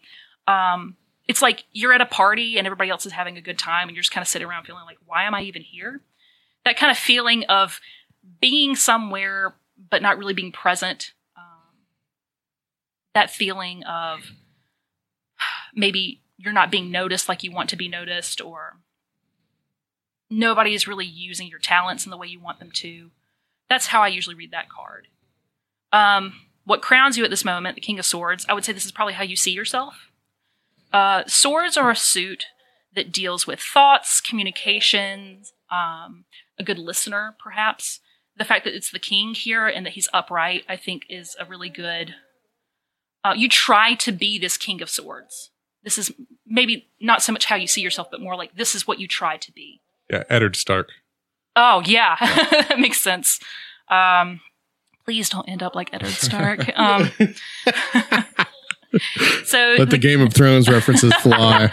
oh dear lord uh, but um, stark good decisions um, so yeah the king of swords is he's all about that life he's all about like being an upright good listener um, a good um, conversationalist he he offers really good advice um, sometimes an older fellow um, but just real upright real upstanding kind of guy um, down below that is the Seven of Cups. This is kind of like in your subconscious what's going on. Seven of Cups inverted. Here is like kind of too many wishes. Like this card really threw me when I first got it. I don't know if you can put this, if you can get a really good shot of this. When I mm. first got this deck, and this was the first deck I had, so I was just learning the cards. Like this weird like helmet up here in the corner really threw me. I had no idea what this is supposed to talk about. This is all about like wish fulfillment like chasing after wishes and like kind of like playing the wishing game instead of actually doing things. So maybe this is more of a subconscious like you're not moving as much as you're wishing. And this is kind of happening in your subconscious level. Um, so over here in the staff, this is more about you here specifically leading up to the goal card. Five of Swords inverted. Um, this is how you see yourself. Um, this is how you truly see yourself, not just how you wish you were, like the King of Swords, but how you really see yourself. Five of Swords inverted. Um, kind of cleaning up the mess after a battle image that we have here. Um, and, and kind of like in a bad way. Like you feel like the battle wasn't really accomplishing anything, and you feel like maybe um, things didn't go the way you wanted them to, and you feel like you're stuck cleaning up the mess um, you feel like you're perpetually cleaning up after this perpetual mess of a battle of some sort. Um, this is maybe how you see yourself in a certain degree. Um, up above that is how others see you. This is the Ace of Rods inverted. Um, I would say this is more like the Ace of Rods are, are it, it's the culmination of all things rods, and the Suit of Rods is all about will and making things happen, bringing ideas into the physical world and like making them reality and forcing that will on the outside world. And so the rods is all about that. Um, in some decks, this card is very phallic. Uh, it is a phallic symbol. Uh, in this deck, it looks like a really beautiful blooming iris of some sort. Um, it's really pretty, uh, but still a little phallic. Um, listeners there, if you want to get that. Um, inverted here, I feel like maybe other people see you as this person who could really potentially get a lot things, a lot of things done, but something is holding you back. They see that potential in you, but they see that your will isn't quite manifesting. Either maybe not manifesting fully or just not manifesting at all. Um, hopes and dreams, kind of fears and wishes kind of card up here. This is that setting. And in this setting, we have the Nine of Cups inverted. Uh, in a lot of these decks, you've got um, nine cups and an image of a really happy, bearded guy, um, usually fat, corpulent. Um, this is a really good happy card. This really essentially means that all things are going awesome. Inverted, that doesn't mean that it's not going awesome. It just means that it's not going quite as awesome as it really could be. Um, this is your your your fear. Like you're not really so much worried that things aren't going to work out. You're more worried that it's not going to work out as well as it could um, in this scenario of Yeah, whatever. I feel that way generally in life a, a lot. That makes sense. Uh, and so then finally, in the goal card or the outcome card, since this is a general reading, there's not really an outcome that we were working towards. But I would say, in kind of like the sum card, I guess I would say the sum of this generalized reading about you and your general state is the Hierophant, and um, in in this card is inverted this time. The Hierophant could mean an actual person, um, or it could be an actual, or actually just an idea. Um, he's he's usually uh, a pope figure or some sort of religious figure. Uh, he stands for order, um, wisdom of the ages. Um, he could be an actual person in your life who is a religious leader or some sort of person of a, of faith that is important to you. Or um, it could just be the idea of harkening back to old wisdom that you've come across. Um, here he's inverted, which I would say is more like you're pushing against those boundaries instead of seeking them. Um, you're more interested in seeking beyond what the Hierophant has brought in the past. Um, I guess you, you seem more like a questioning kind of guy, and I think I've I've listened to enough of the shows that I think you're not really a, a particular religion, if I'm remembering correct. But I see I seem to think that this would this would indicate more of a seeking beyond specific religious boundaries. That's that's what I see in these cards. Are you getting actual video of me sweating my, my butt off here? I got like beads of sweat. It's hot in here. It is hot in here. Thanks. I didn't even wear makeup. but Rob, what do you think about all this? Like, what's your what's your impressions? did that make sense at all? Yeah, yeah, absolutely. Um, well, I think it's interesting. Like the, the like I said, the main thing that's been on my mind is the, the stuff going on here. I spent all last week working, doing renovations out here with my dad.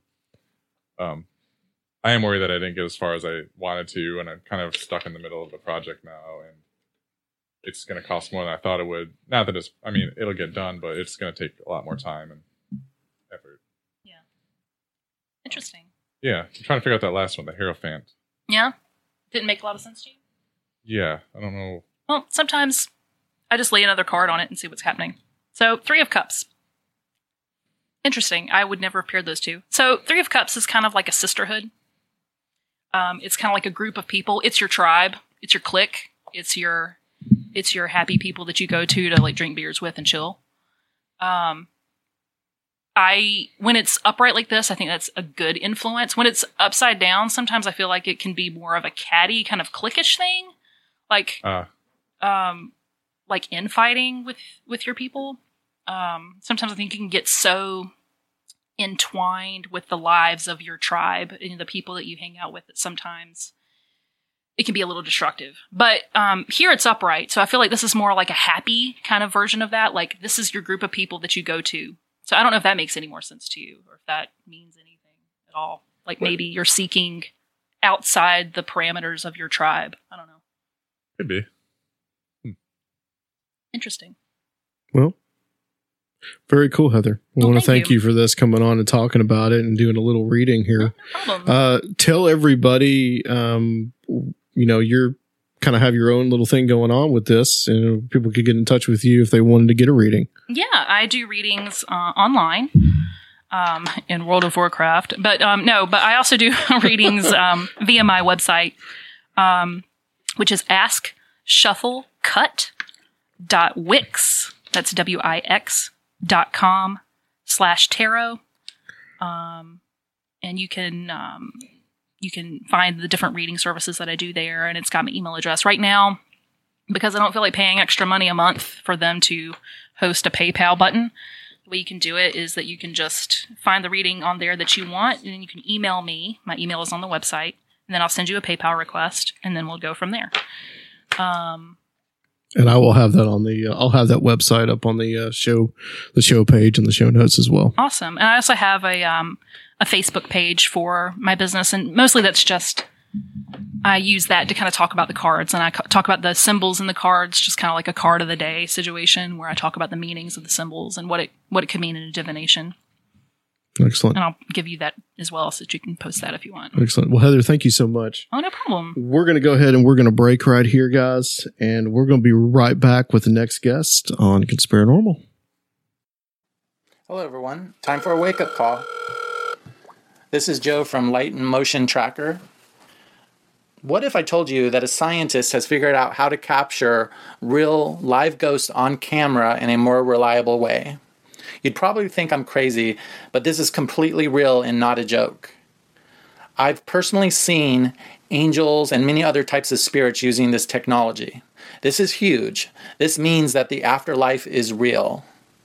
I want everyone to take out their phones and go to lightandmotiontracker.com and download the free app. It's completely free, you don't have anything to lose, and give it a try yourself.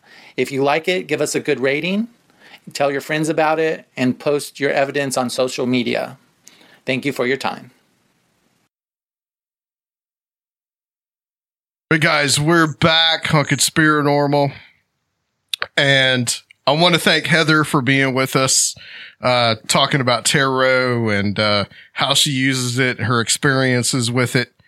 But now we're going to do a complete 180 because on the line, I have the host of the Iron Show, Mr. Johnny McMahon, otherwise known as Longshoreman Johnny. And uh, I think we're going to be in for a wild ride. Johnny, very good to have you on Conspiranormal. It's been a long time coming, buddy. Release the Kraken! Oh, yeah. It's so nice to be here with you.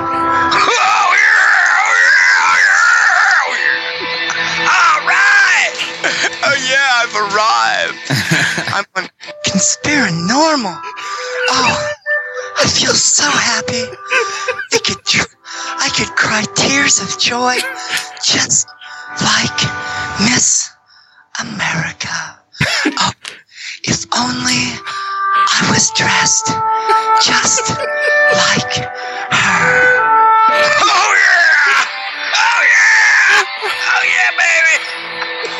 Oh yeah! Oh, I think I'm gonna pass out. Wait, there's a head rush coming.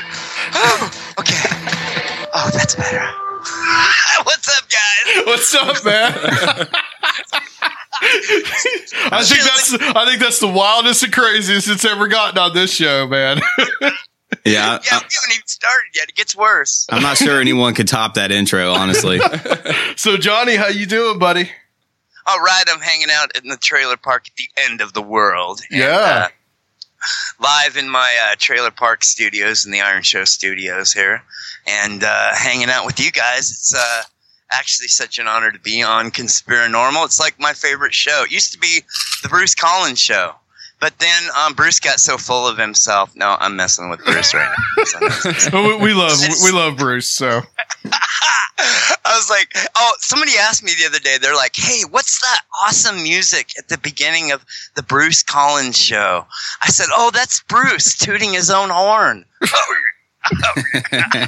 no, my favorite show now is Conspiranormal because it's an awesome show. You know, I've listened to Coast to Coast like forever, like Yeah. in a day. And like, I like this better than, than Coast to Coast. I think it's oh like a, man, wow, dude, thank you. Yeah. that's that's that's big time there, brother. Yeah, well, yeah. I mean, well, I know. th- You know, they have a cardboard cut ha- cutout over at that show. It seems like, and like real people here. Yeah. So, did I say that, or was I just thinking it? I think you said it out loud. I've got to question your taste in podcasts. Then, Just- well, well, I do have to ask you this. I understand, Johnny, that you uh, that you have started the official Luke uh, fan club. I do. I'm the president, and I have uh, like a Sergeant Pepper's Lonely Hearts Club uniform that I wear with a big button on the, hanging off my left nipple that says "I love Luke." Can we Can we get a photo of That's that? That's really humbling. yeah, yeah. Dude, actually, I'm not endorsing him for president this year, though. Aw. Um, yes, I am voting for uh, large meteor. yeah, I think we're voting for that. Me too. and you both, dude. I should have wrote that in on the ballot. Unfortunately, unfortunately, Luke isn't old enough to run for president, but he'll he'll get there soon. So Yes, this message was paid for by like the large meteor campaign. I am large meteor, and I have approved this broadcast. This message. Anyway, yeah. so man, we were we were talking uh, in our intro about everything that's been going on lately. Um, the last the- three like- days. Like the gay nightclub and the cop shooting in Dallas. And I know you guys Yeah. are going to talk about the cop shooting in Dallas. Yeah. Well, I mean, and also the two shootings that occurred, the one in Baton Rouge and the one in Minneapolis. I, I, you know, we were talking about it earlier and I just want to kind of get your thoughts on it too, man.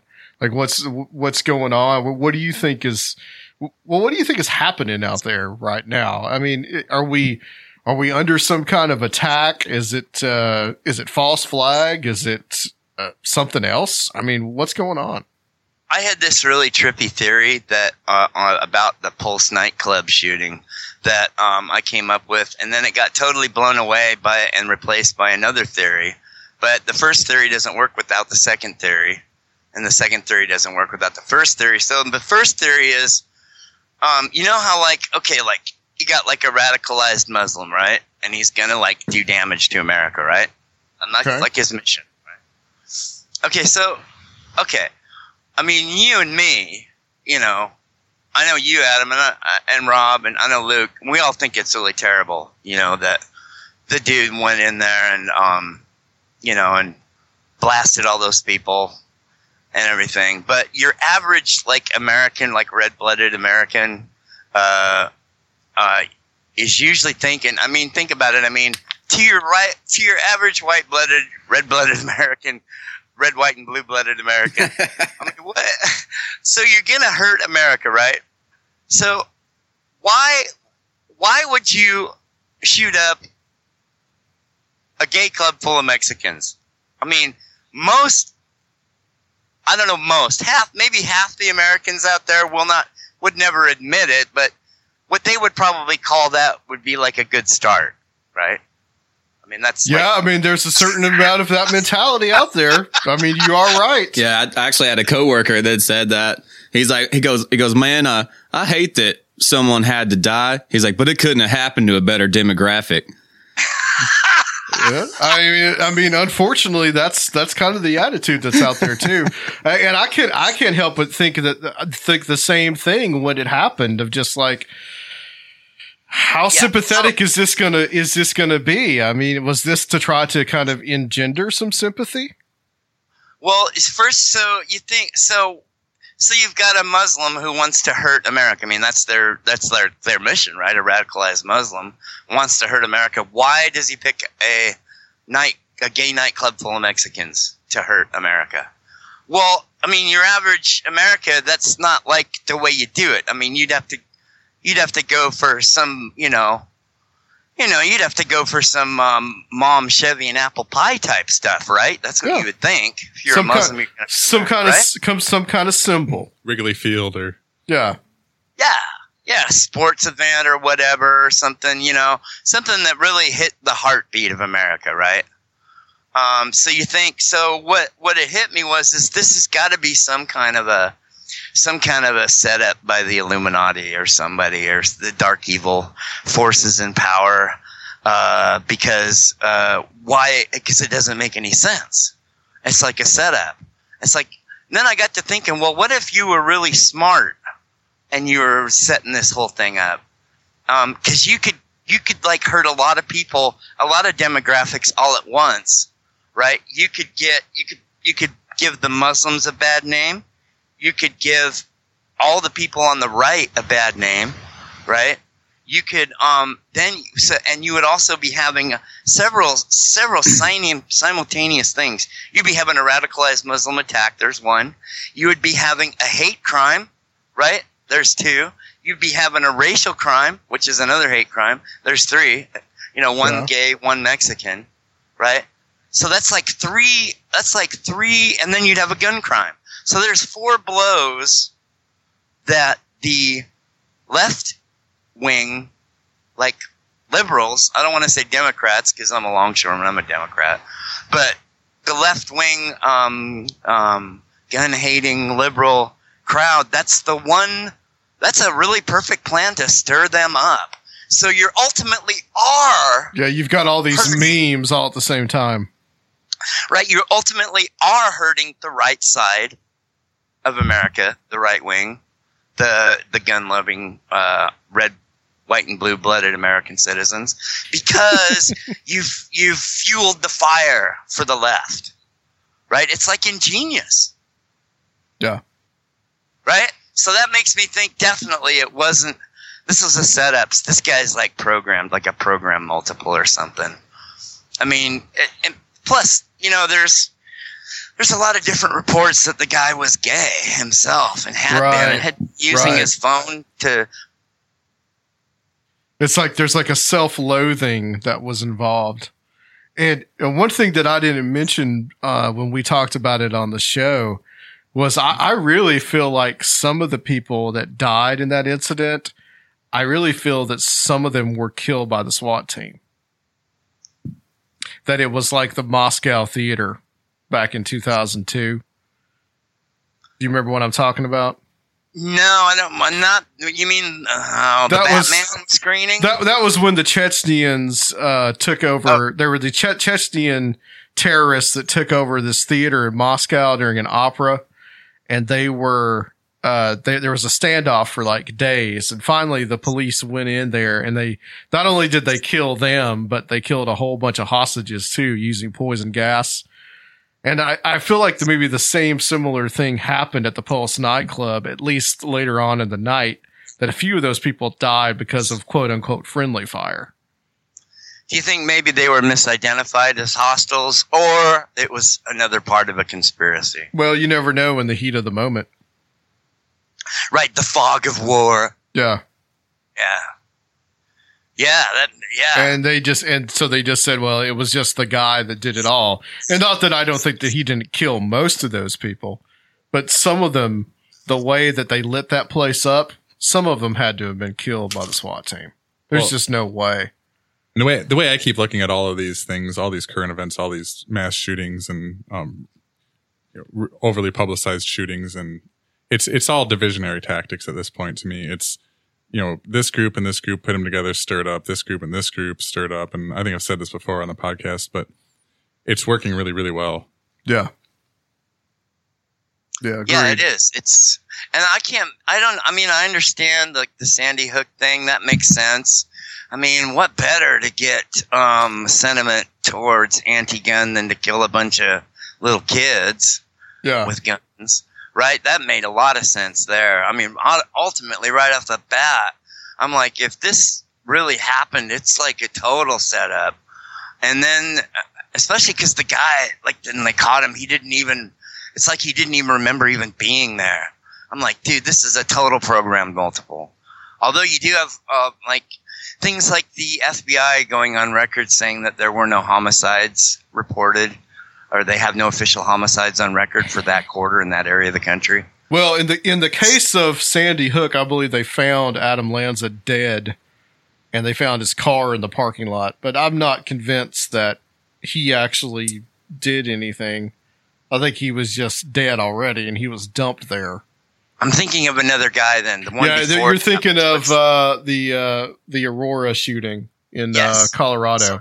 He was sitting in his car, and yeah, not remembering what a thing of what he did.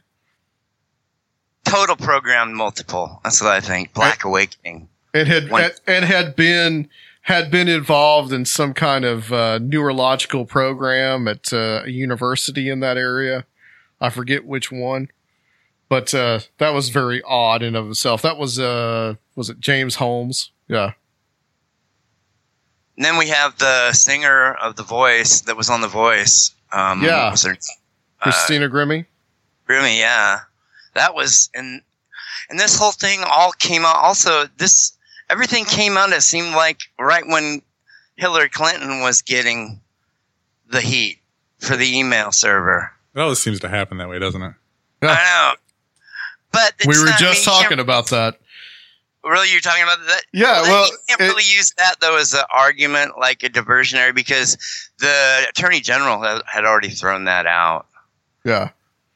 So I mean, But it's well, odd. It was all over the news, and then all of a sudden, the news just kind of cycles over to something else really quick. Yeah.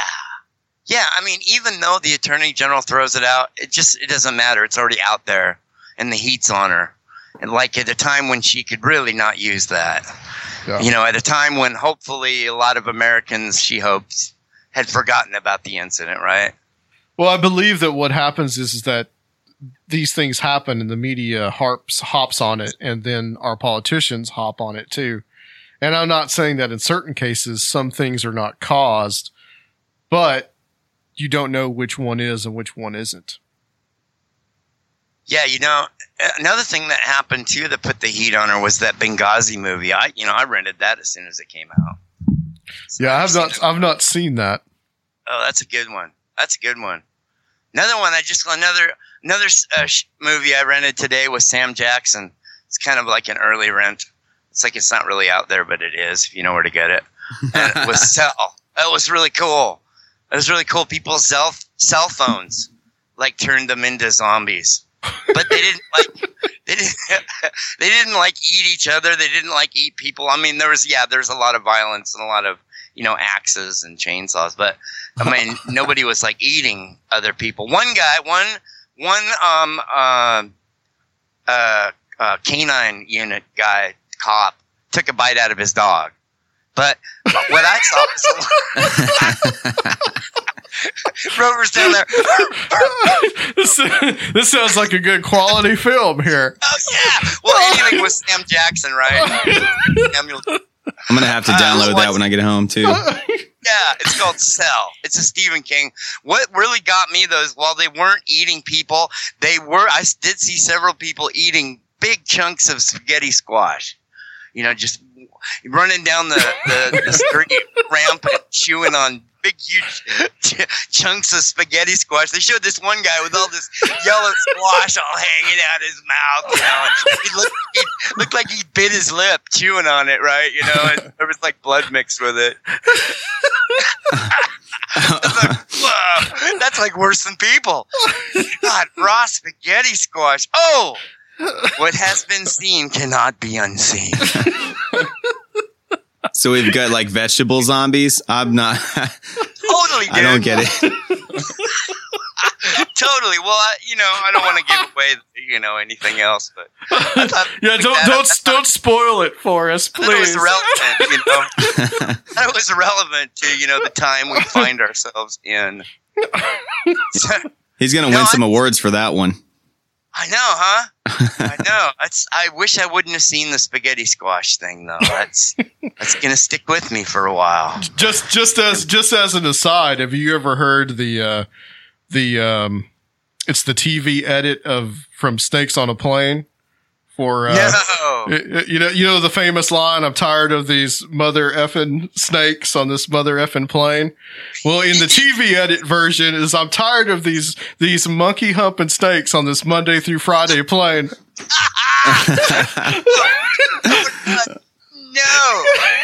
No. In fact, Rob, you need to insert that into right, yeah, into I'll- the show. I'll download it. That that's the joy of like TBS. you know, Oh yeah. I'm tired of uh, these monkey humping snakes on this Monday through Friday plane. Does anybody buy that? No, they might as well leave it in that because that leaves more of a scar.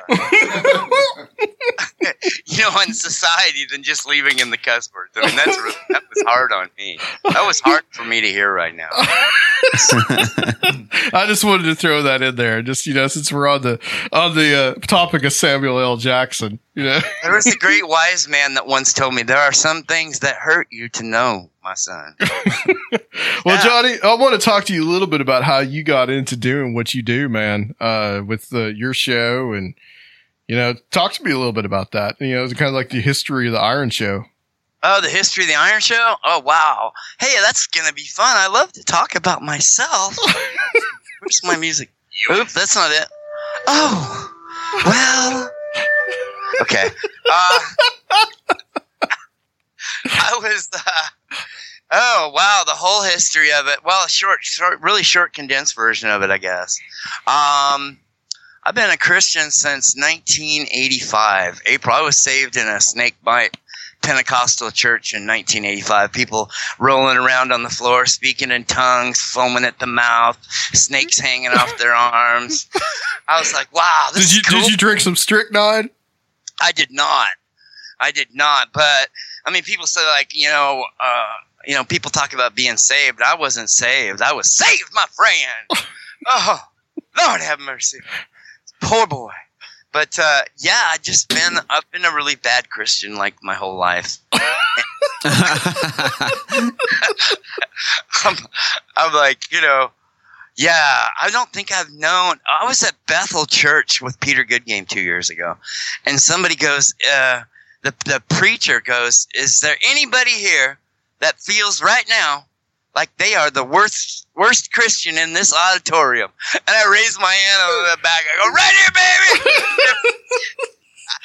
People are turning around, shaking my hand. It's an honor to meet you, sir. I'm like, hey, cool. yeah, I I was I was um well, I was coming down off a massive dose of amphetamines in 2007, and I couldn't find anything to listen to on my iPod, and um, I had downloaded uh, a show uh, about oh. Oh, it's probably about a week earlier. I had just got my iPod like like two weeks before that, and I was looking for podcasts to listen to, and I had I typed in fringe Christian and fringe science, and up up popped FutureQuake, and I downloaded a few episodes, and so I'm coming down off this massive dose of speed, and I don't know if you guys ever done that, but it's really really bad. I mean, if you're man enough to come out of the tree, it's really it's really traumatic. It's like being in a war zone. It's kind of like being dropped off on the North Pole naked with like a pocket knife and a Bic lighter.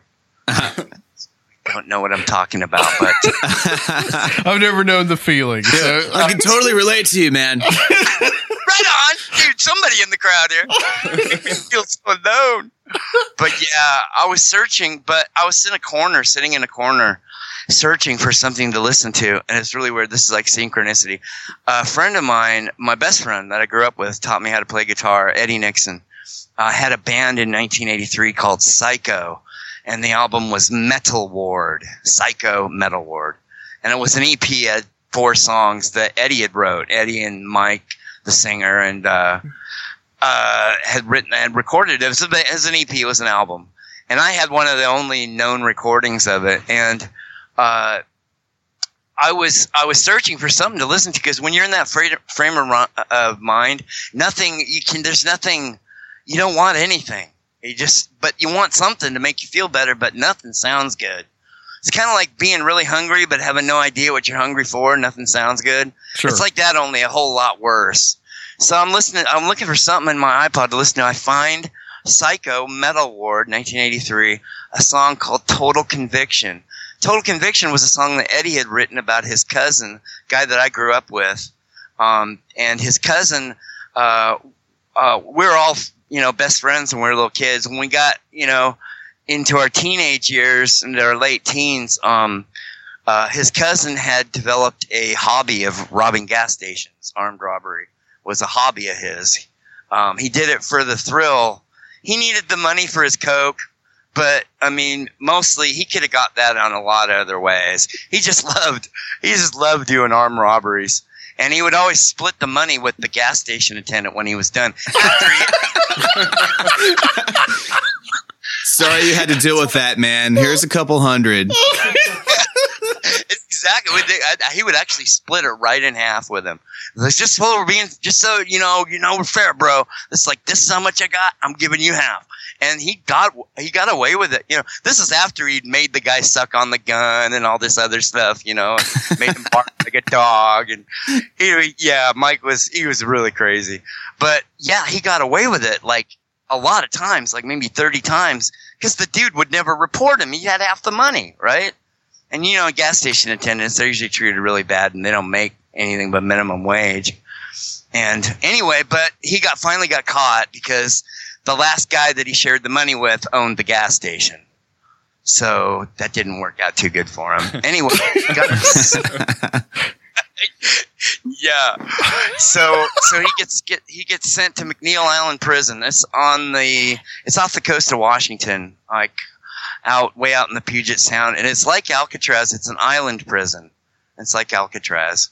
And uh, this was back in this probably, probably yeah it was about 82 probably when all this had happened because Eddie had written the song and recorded it by late 83 so but yeah so anyway so him and two other guys uh, slowly uh, built a raft and they had it stashed down on the rocks and finally like after a year they finally got got out there onto the rocks and pushed off they they you know they both were able to disappear from the yard or wherever they were. There wasn't a lot of security on McNeil Island because nobody could swim to the shore. Not the Pacific, the North Pacific, the North Pacific up you know, off the coast of Washington. It's notoriously brutally cold. I mean, you're not going to live out there, but but they were able to get on this raft. They pushed out. The weather started kicking up. They had about a mile out there, and the other guys uh, they wimped out. And the last thing that they reported to the authorities was Mike uh, screaming at him and yelling at him, calling him a bunch of pussies and stuff. And he was going to be free and all this stuff. And his body washed up on the beach about uh, about a month later, and the fish had eaten his eyeballs out. thank, thank you, Johnny. so, how did you get to the Iron Show here? yeah. Okay. Well, so there's. Yeah, It's rounding like, off. Like, where, where, where's this train driver? Where are you taking us? Blue bus. Okay. Um. So anyway, so I'm listening to Total Conviction, the song about Eddie's cousin, and I'm listen. And the only other thing I could listen to after I listened to that about 300 times was Future Quake. That one episode I downloaded, Future Quake 64, The Revealings of the Antichrist with Peter Goodgame. Anyway, the name of the host of Future Quake was Mike Bennett, and Eddie's cousin's name was Mike Bennett. Really? Yes. Wow. That whole story, just to point out that moment. So you were listening to Doctor Future while you were coming down off of speed, huh? for three days in a corner. I listened. To that. Dude, I listened to that episode, Future Quake 64, parts one and two. The Revealings of the Antichrist Dr. Future and Peter Goodgame. They literally talked to me really out of a heart attack in se- at several points. I was dying at a few points there. It was that bad. And I sat there in a corner listening to that for three days. And when I came out of that is when I decided, you know what, these guys saved my life. Dr. Future saved my life. Peter Goodgame saved my life. You know, uh, if I could do, if I could do what they do or half of what they do or anything like that and reach one person, all the effort and expense that I go to, go through will be worth it. And yeah. the Iron Show was born out of that conviction. A really, a really bad Christian show with really bad, two really bad Christians as hosts. And, you know, we had really, we had wanted, we had planned on, you know, using all the cut, you know, the modern cuss words and being the only ones out there that did it. But we finally decided that would be pushing it a little too far. So we decided, me and Rick, my original co-host, Rick White, what's up, Rick? Are you listening, baby? we had finally uh, settled on just using the cuss, cuss words found in the King James Bible original. Okay. Well, that, that works. Piss. what else? Like we damn, that sucked. Or you can suck is in there too. And oh man, that pissed me off because piss is in there. yeah, it's like Well, okay, So hey, lot you're, you're keeping it, keep, keeping it biblical, right? right. We had to keep it biblical, you know. But yeah, and we, you know, we we we just started doing these shows, not really knowing what we were doing, and we just would just get on there and just talk about, you know, you know what we'd been going through, you know, our history or what had been going on that week or what we'd been thinking about, and um, it finally um, evolved into uh, sessions. I met Matthew Miller about six years ago, who's a total, uh, like, he's a prodigy. He had translated the Bible in his own handwriting from the original Greek and Hebrew by the age of 12, the Matthew Miller Bible. And he's like a total child prod- prodigy, total genius, kind of a savant, uh, actually. And then, uh, about a year later, I met Rabbi Mike, and about four years ago, we started, me and Rabbi Mike and Matthew Miller started doing Bible studies, just really wild, trippy, fringy, you know, uh, space alien Bible studies, you know. uh, we, t- we get really wild, you know, in the intros, and then we go just as deep as we can possibly take it to blow people's minds. And usually they blow my mind. Once in a while, I'll come up with something, something cool, but yeah, mostly I sit there and just with my, you know, slack jawed while these guys are just tripping out on just these trippy revelations. And then and then put in some sound effects every now and again, right? Oh yeah, and the intros are really wild. Which the whole Iron Show, the whole idea of the Iron Show is something. It was based on a friend of mine that I grew up with in high school. Taught me how to play piano. Taught me how to write songs. Taught me everything I knew about songwriting. Um, he was a really slimy, just a just a really vile punk guy with a terrible sense of humor. Just the dirtiest, scrawniest, sleaziest guy you could imagine, but was a total um, gifted uh, piano prodigy. I mean, unbelievable. Had written four thousand songs by the age of seventeen, and uh, yeah, and he was um, very, very deep. He, I learned so much about life from him, just about philosophy and religion and science and sociology from him. At the same time, you know, I we were out front um, at a Patti Smith concert, you know, getting our heads banged in by the security guards in '77. So, right you know, on. there's that wild mix of wild and deep. You know, that's what the Iron Show. That's what I shoot for. Is to be like Donnie Henson, who died of AIDS. One of the first people that died of AIDS. He was queer as a three dollar bill. Um, he, yeah, he was. Um, yeah, he he was offended when you called him gay. He he had he used the f word on himself. He used to tell me, Johnny, I am the sleaziest son of a bitch you will ever meet in your entire life. And he was. He would do it with anyone, anywhere, anytime, all day, every day. Dude was sleazy, but he was my best friend, and I just learned so many life lessons from him, and just so much art. It's like, man, he the guy had such a profound effect on me. Isn't It's it interesting how some of the gi- most gifted people are usually some of the most troubled and messed up? You know? Absolutely, yeah. It's weird, huh? Yeah, it's strange how it works like that. Yeah, I you know I had um uh, originally the Iron Show is designed for somebody coming down off you know a really bad Christian coming do- down off a massive dose. You know that's what the show's designed for. It's designed for to reach the bad boys and girls, you know, like me. But it was really amazing to me in the within the first year. I wasn't hearing from any of those people. I was hearing from doctors and lawyers and uh, preachers and you know missionaries. There's a huge Iron Show cult of missionaries in uh, Korea and uh, China that sits around and listens to our show. We've Really? got a uh, yeah, It- it is. we've got- isn't it amazing? Just like the people that you can reach, like you never know who who you're gonna who's gonna hear your show. Yeah, you never know, man. It's like throwing a message out on the, you know, in a bottle and throwing it out on the ocean. You never know who's going to pick it up. You know? Let's talk about let, let's talk about music a little bit because you uh you you used to play in some bands. What's uh what kind of music did you play back in the day?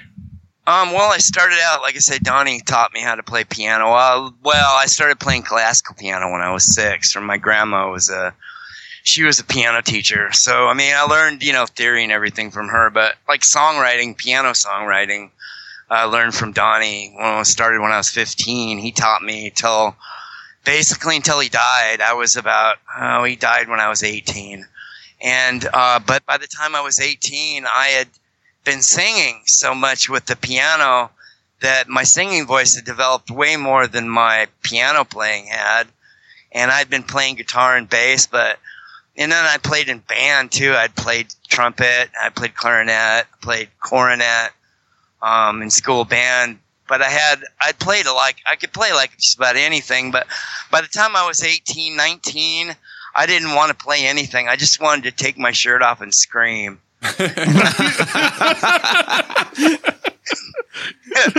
Dude, it's like once you're once you're the front man, you I don't know.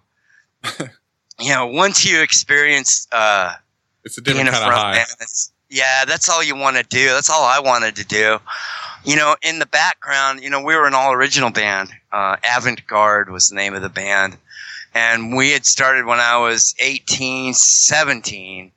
And finally, we were playing out by the time I was 19, 20, 21 was our, when I was 21, 1983 was our big year. We were, uh, famous on the West Coast. We got picked up by Calhoun Productions and, uh, we were all original band and I was front man, lead singer, and that's all I did in the band. In the background, I was writing, you know, I had written a lot, you know, with the guys, written a lot of the music with the guys, but, you know, on stage, all I just wanted to scream.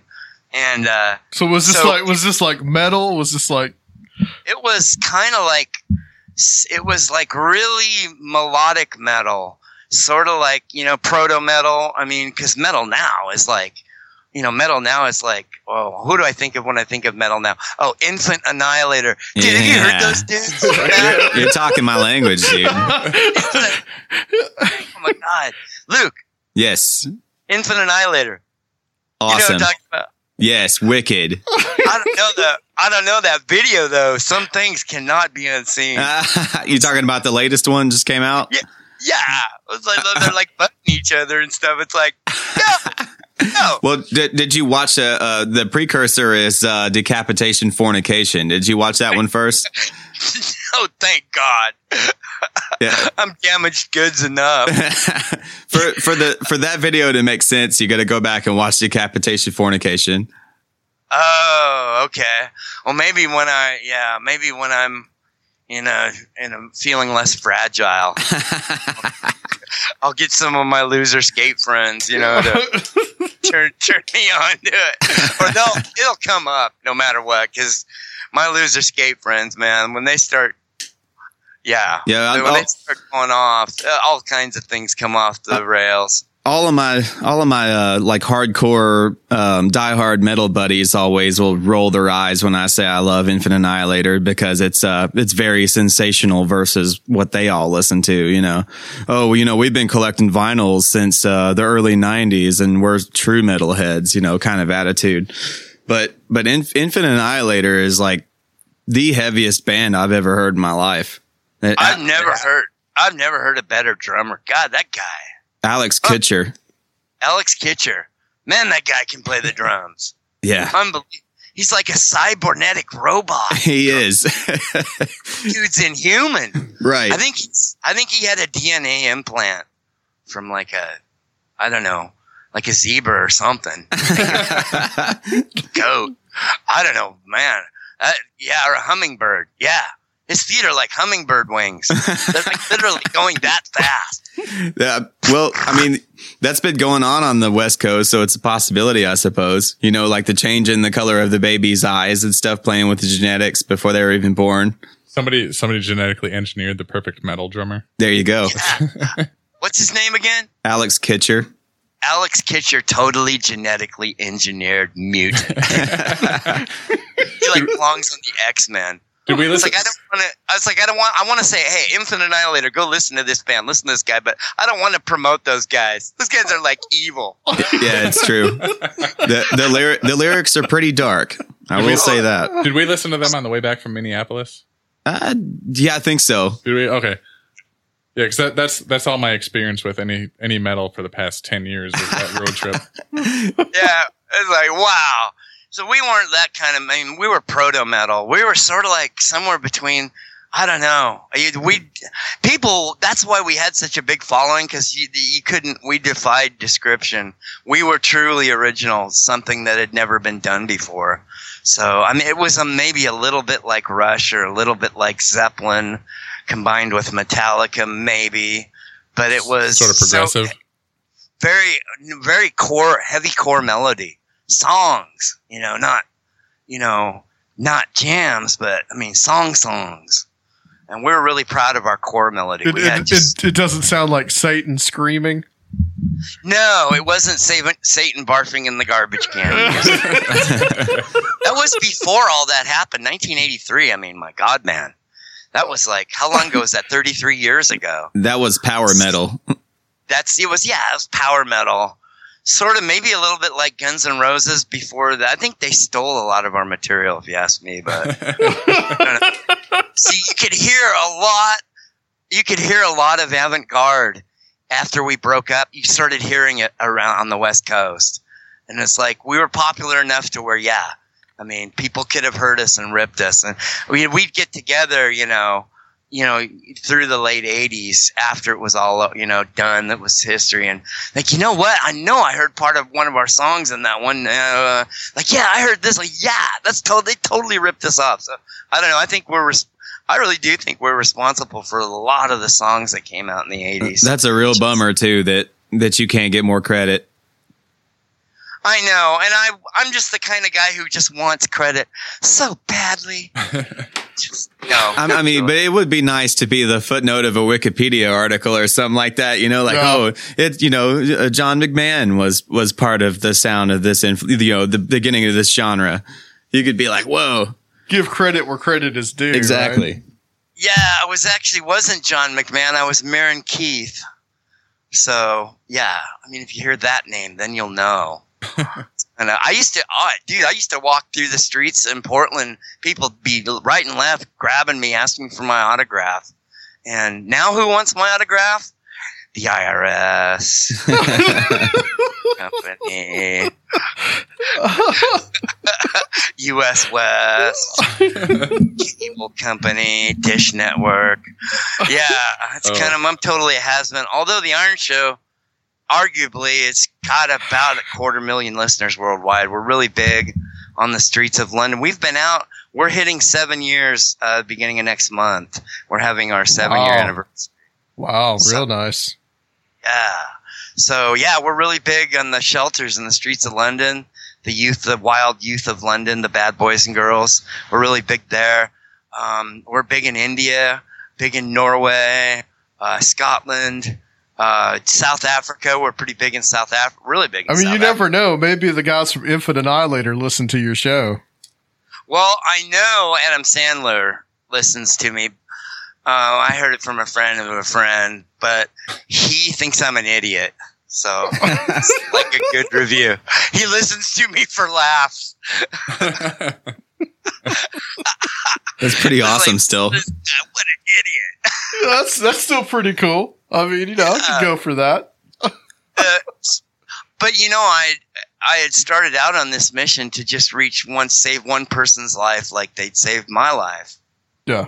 and finally uh, it ended up happening um, oh probably four years ago it ended up happening I, happening. I saved somebody's life listening to iron show. Rock star nathan hadashell who has become my best friend. And uh, it's a shout out to my best friend nathan. Love johnny loves you man. Johnny loves you. Yeah. Who's actually um he's not actually a rock star anymore. He he decided to hang it up and uh, live on the farm. So he's out there. He just got. He also he actually um um as it happens, yesterday day before yesterday he got mauled by one of his goats. Oh, I think I know who you're talking about. Sounds Yeah. tragic. I'm friends with him on Facebook. Yeah, I know who Are you're you? talking about. Cool. Yeah. That's my boy Nathan. Yeah, yeah. So yeah, it's been it's been a wild ride. It's been a wild ride. I don't. We're the. I've been on vacation. The Iron Show's been on vacation since.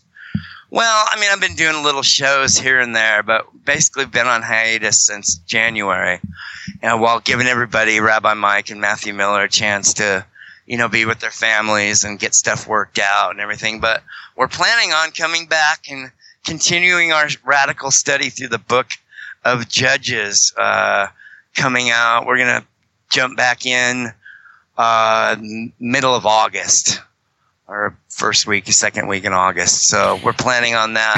Our book of Judges study has been really cool. I've always wanted, it's like my favorite book in the Bible because it's like, it's a really a time of anarchy in history, unlike any other time in history. Um, true anarchy.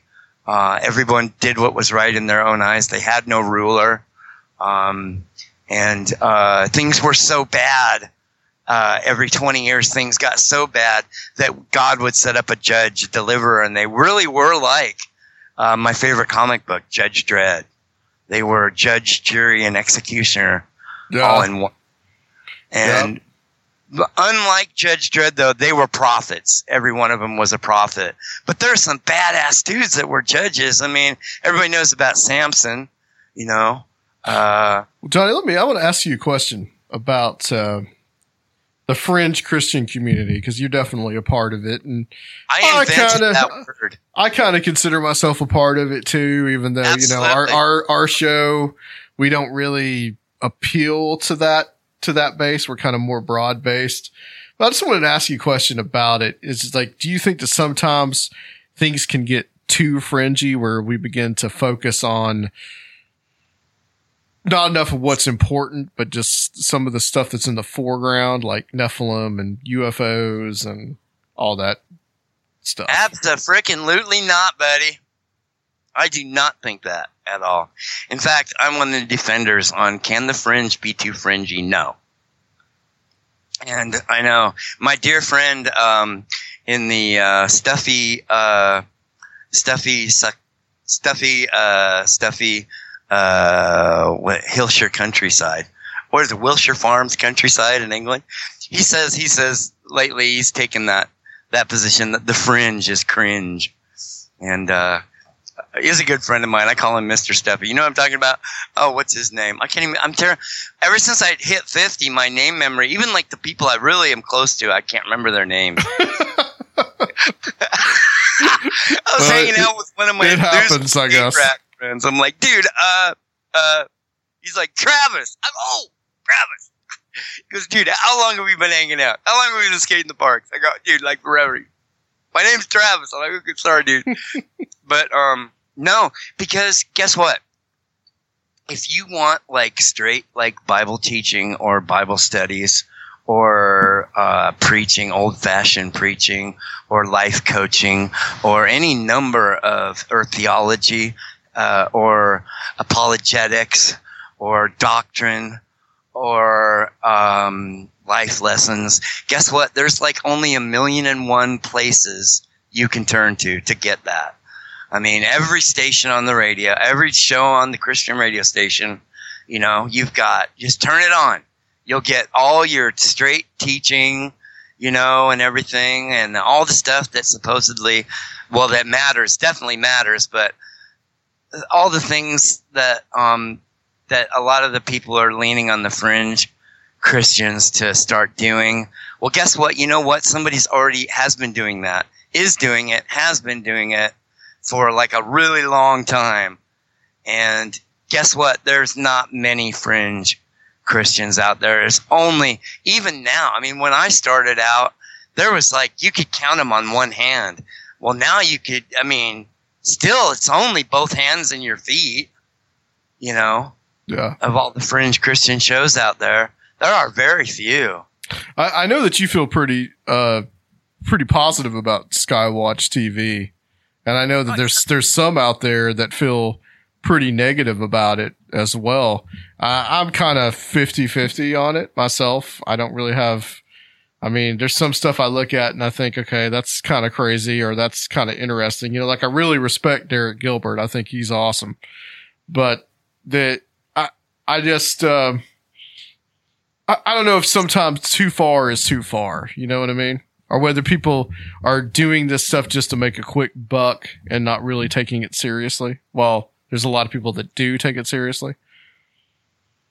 Um, I seems they seem serious to me about the stuff. I don't know. I, um, I haven't found any. I actually, wa- I got for Christmas. I went out and bought myself a brand new uh, smart Roku TV. It's got Roku built into it. It's like the first thing I did was, you know, subscribe to Skywatch. Excuse me, I'm burping on my Guinness. Uh, Perfectly all right. brewed in Dublin, baby. Uh, I was going to do a show with Patty Heron called A Pint with Patty. We were both going to drink Guinness live on the air. God rest his soul, he died before that ever happened. Oh That's man, I didn't know he died. Yes, he did. Uh, died of cancer. Um, probably about a year and a half ago. Oh, probably man. might be yeah, but maybe two years ago. Yeah, that was sad. And we had planned. I was going to be like the only other person out there. You know what? And as famous as he was, he kept get. He, he was like bugging me every other day. When are we to do an Iron Show, Johnny? When are we to go? When are we to go? When are we to have a pint with Patty? I'm like, yeah, I'll- pretty soon. Pretty soon. Let me set it up. It never happened, and he died. Don't you hate? Don't you hate him when that happens? Yeah, that is unfortunate, man. sad. But um, getting back to Skywatch, uh, yeah, I've got that Roku Smart TV and have been watching it since Christmas. So, or before Christmas, and so like what? There's like we're into yeah. I've been watching it for seven, eight months now, and uh, yeah, I don't see any. I don't have any problem with anything on there. They seem they seem serious about everything, and they're all dear friends of mine. I mean, you know, Yeah. Derek. We go way back. Uh, Joe Speck, Josh Peck. I call him Joe Speck. That shows you how close me and Joe are. Josh Peck are. Joe, Joe Speck. Are you listening to me, Josh? Your name's Joe Speck. You're about this big buddy. You're just a speck on my radar, baby. No, he's actually turned into a monster. Uh, he's got, you know, sci- a science show into the multiverse with Joe Speck. I mean, Josh Peck. And, uh, and, uh, I like, Yeah, I um, need to get I need to get him on the show. He'd be an interesting guest to have on. The only thing I don't like about the only thing I haven't liked watching Skywatch was the session with Steve Quayle. Not because I don't like Steve Quayle. I mean, I like Steve Quayle, but I mean, I thought that maybe he could settle down and hang on one thought for more than 15 seconds before he goes wandering off, you know, all over the map. And you know, even though Derek, you know, Derek was trying to keep him on track, right? Trying to trying to pick him up at the bus stop where he picked him up, bring him back, let him start there. You know, continuing on your original vein. Finally, Derek, you can see a look on his face. He's like, "Hell with it! I give up on this guy." and then he just he just let him go wild. I mean, Steve, you know, it's frustrating. Steve Quayle, he just comes up with some of the most outlandish stuff.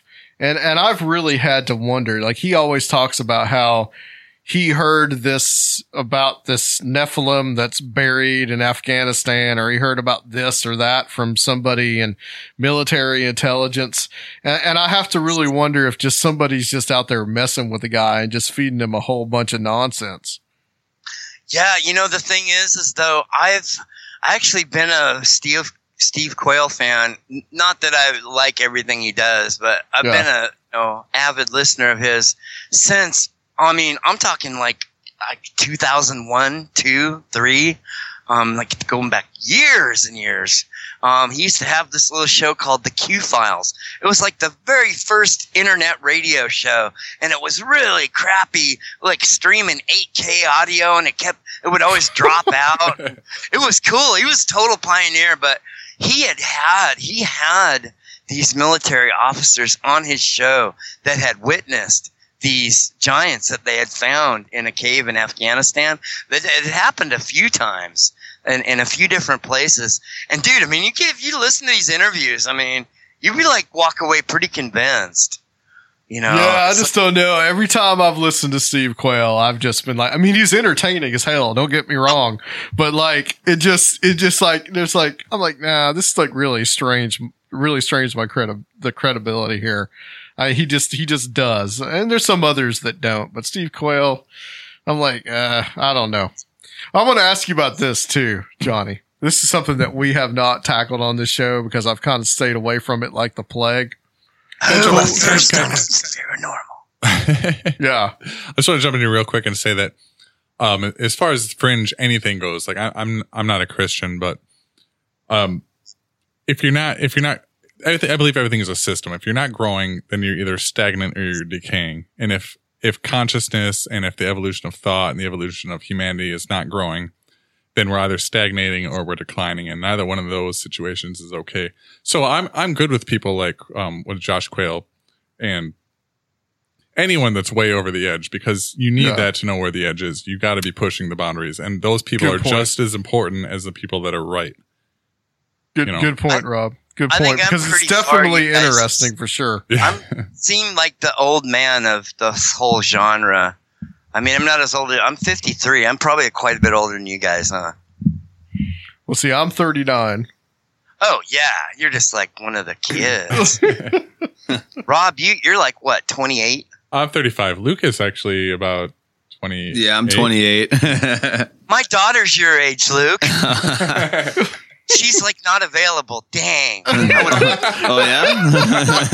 Just think, I'm the president of your fan club, and you could have been my son-in-law. Uh, I think my girlfriend might have some words about that. well, if anything ever happens, you know, to the other one, you definitely have my permission. Oh, sweet. Thanks, man. You, you, that you've means got a his lot. blessing to marry his daughter. I'm, I'm flying over there. Are you what? So I'm flying flying. I'm flying over there. Stay away from my daughter. you gorilla. You gorilla. You took that child in your cage. I know. I know. Before they shot you, you. I knew what you were gonna do. no. but the- let, let me bring you back to the bus stop where I picked you up on, and that is like I'm. I'm like 53, so I've like seen a lot in my life. I've seen more than like most people because I've had a really wild life, and I really think that the truth is stranger than fringe. yeah, that's absolutely probably true. Let- I want to ask you about flat Earth. What do you think about this whole movement? It's not flat. It's a pancake. Yeah, it's got a little substance to it, right? It's not completely flat. If you look at the latest diagram of it, you'll notice like what looks like the what looks like the North Pole, the ice there. That is actually, dude. That is actually. I have this on good authority. That is actually a blob of organic fair trade butter. I know, and that you know, and that's another concrete bit of evidence in the whole Luciferian globe Earth conspiracy. Je- Jesuit and Freemasonic influences. Absolutely, absolutely. Yeah, no. Yeah, if the Earth was flat, okay, like what Rabbi Mike has said, has said, and that's like one of the first things I thought of. Yeah, it would have to be. It would have to be a different shape than everything else in the universe, because round is the shape of gravity. I mean, things get to a certain point, and they have no hope of doing anything else than crushing into a ball. Soap That's bubbles way- come to mind. Yeah, it's just the way gravity works. That's the shape of gravity. Everything is drawn from as something gains more and more mass, everything is attracted to the center of the mass. It's attracted to center of mass. So you just naturally have spheres growing. The bigger the the bigger the sphere is, the more gravity, the more perfect the sphere is. I mean, ultimately, until you get to a certain point, when you do, I mean, it, like the black hole at the center of the Milky Way galaxy, um, they're pretty sure now that that's it's not round. Most black holes are round; they're sphere, a ball. But that one is so big that the the rotation and the mass is such that the centrifugal force they believe has stretched it out into a ribbon. Uh, like a oh, it'd be like a well a round ribbon, a round spinning ribbon. Like a toroid. Well, I, I love how this kind of stuff started in like the Christian fringe community, but then just kind of like snowballed to where you actually have, well, they're kind of like B grade celebrities, like what's his name, B.O.B. and Tila, Tila Tequila, like embracing all this flat earth stuff. And Yeah, Mark Sargent, which that guy, man, it's like nice guy, whatever. But you know, I I mean, his proof. You listen to it, and you're like, you're listening to two hours of this guy, and it's like, is there one thing that you can point to that doesn't fit this uh, conspiracy model? See, every one of his so-called uh, quote unquote facts is a conspiracy model tactic. Right. Uh, uh, right. Yeah. You know, it- when the thing is, is that okay? There's an old axiom that you guys probably know that states that you cannot prove a negative, Yep. and that's what this whole flat Earth thing is. It's all based on trying to prove a negative, trying to prove that the Earth is not round. That's a negative. You can't prove that. Well, it's And it's trying to prove a lie of NASA. Yeah. It's circular reasoning because you would say, well, why don't the, why don't we why why is the uh then why if the earth is flat, why do we see these pictures of it being a globe? And then they just say, well, that's just NASA lying to us. They made those pictures up. You know, well, why did they make those pictures up? Because they don't want us to know. And it's just like circular. Do they have circular okay. reasoning? I I haven't looked into this enough to know if they have an excuse for everything. So, do wh- why why do the stars rotate? Like why you know why? What about the moon going around us? Do they have? they're like they're like orbs in the sky that go from one point to another point. So so the so it's a it's a um Yeah, An Earth- you're Earth's- living under a dome. it's an basically, Earth, it's an Earth centric like yeah okay yeah. So Yeah, not only is the Earth flat, it's the center of the but universe. it's the center of the universe. okay. Right. It's not just that though. I mean, cause I mean, there's a whole spectrum of explanations. I mean, there are some people that pretty much believe everything else but that the earth is round. So they apply pretty much every other bit of science to it, like explaining, you know, you know, the passage of the stars across the night sky. You know, they will just like explain it in fairly conventional terms. Well, the earth is still spinning. It's just a pancake. You know, it's going around hmm. and it's spinning, but it's still, you know, it's it's the shape of it, which has no bearing on the passage of the night sky. Then you get all the way to like my friend X, who is totally, totally off the rails, and really believes that uh, we're looking at a we're looking at a projection, a simulation um, on a dome. We're looking at the top of a dome. We're looking at, you know, massive movie projectors. I think Mark Sargent actually lines up with this. Massive music, movie projectors that are projecting an image of the sun, the moon, Well, and like the stars. crazy Truman Show stuff. Yeah. And you know, like Mark Sargent, you know, he does, he, he does, he compares it a lot to the Truman Show. He So- really, right.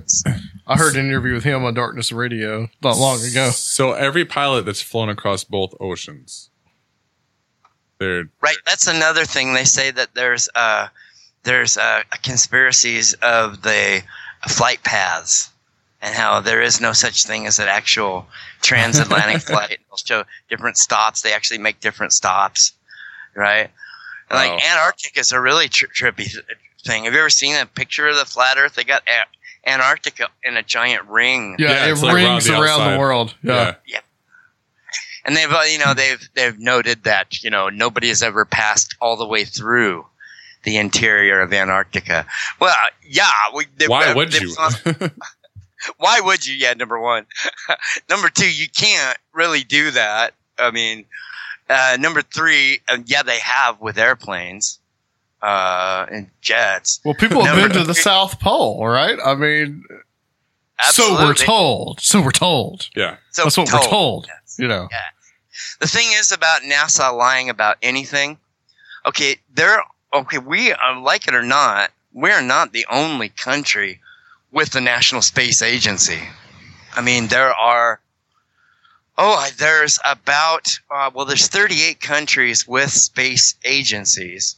There's only about five that actually are like NASA, and they're none of them are as big as NASA. But the European Space Agency would be second. Japan has a pretty killer space agency. All have satellites.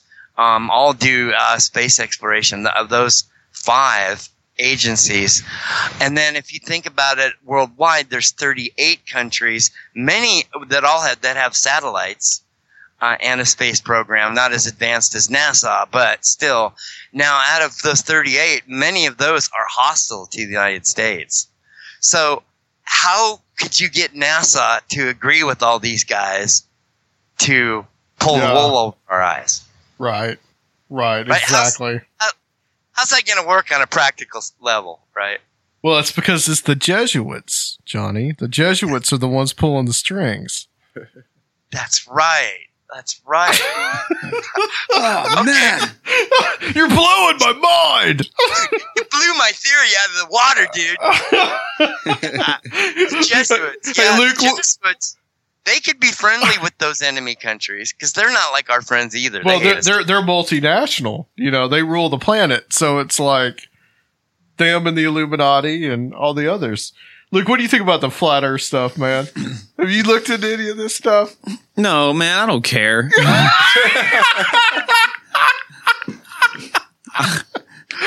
I, I don't know. You, you have to be someone like seeking out attention to believe in that shit. Yeah, I don't stuff. even know where this stuff came from. I don't even know like how it even got started. It just all of a sudden people were like, "Hmm, I wonder if the Earth is flat." I just uh, it's so weird. I just I just think of some some dude from the 15th century wearing like a stupid little hat and just like, oh, I think the Earth is flat. I see, and I, I'm not above thinking that NASA has hidden like a detail or two from us here and there on something, but I, I don't know. right. Yeah, this it goes well. Actually, I mean, it's it's really big with the Christians, and the reason I I believe that is because of the reason that I never wanted to be a Christian in the first place. I mean, it took it really took me being hunted by demons, having them whispering in my ear and blowing on my earlobe to uh, finally, you know, get on my knees and get saved because Jesus was my only hope at that point. But I never wanted to be a Christian. I didn't like Christians. I still don't like most of them. Most Christians are ignorant, backwards, simple minded, ruled by emotions, ignorant, and stupid. And they have a distrust for any kind of science, most do. And this Yeah. springs from a distrust of science. Well, they don't believe, you know, evolution. Yeah, I don't believe in evolution. I mean, I believe in selective, uh, natural selection within the species. There's no proof of ev- evolution anywhere. It's it's a theory. So actually, a religion. But as far as, I mean, that's kind of about as far as I go. Most of the rest of science, really, I mean, it's it's science. I mean, it's it's it's um it's knowledge given to us by God. I mean, quantum physics, physics, uh, cosmology. That's all. That's all um, man's uh, uh, knowledge. You know, learning about you know the world, the universe around him.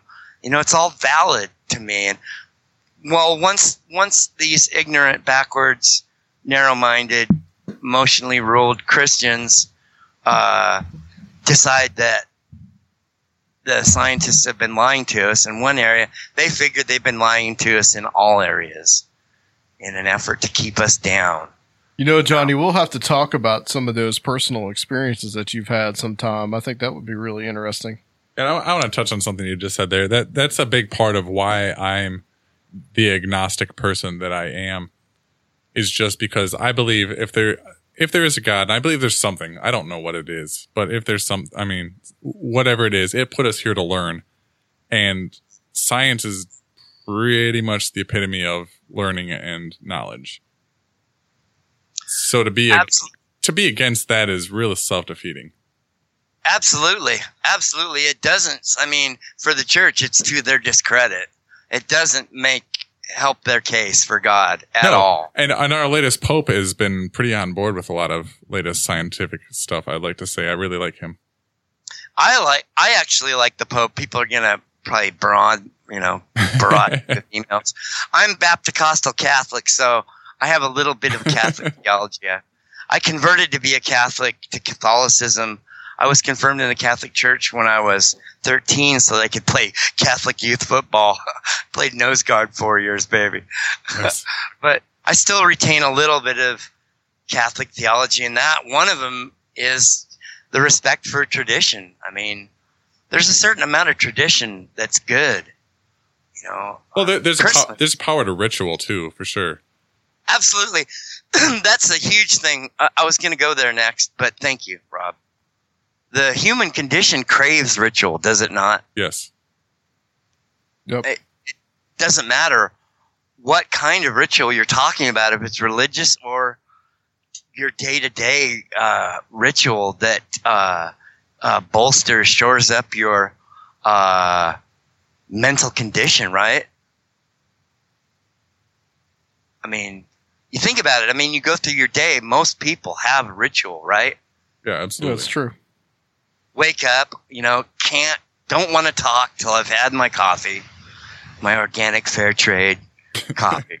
20 bucks a pound. What's fair about that? I'll tell you one thing, man.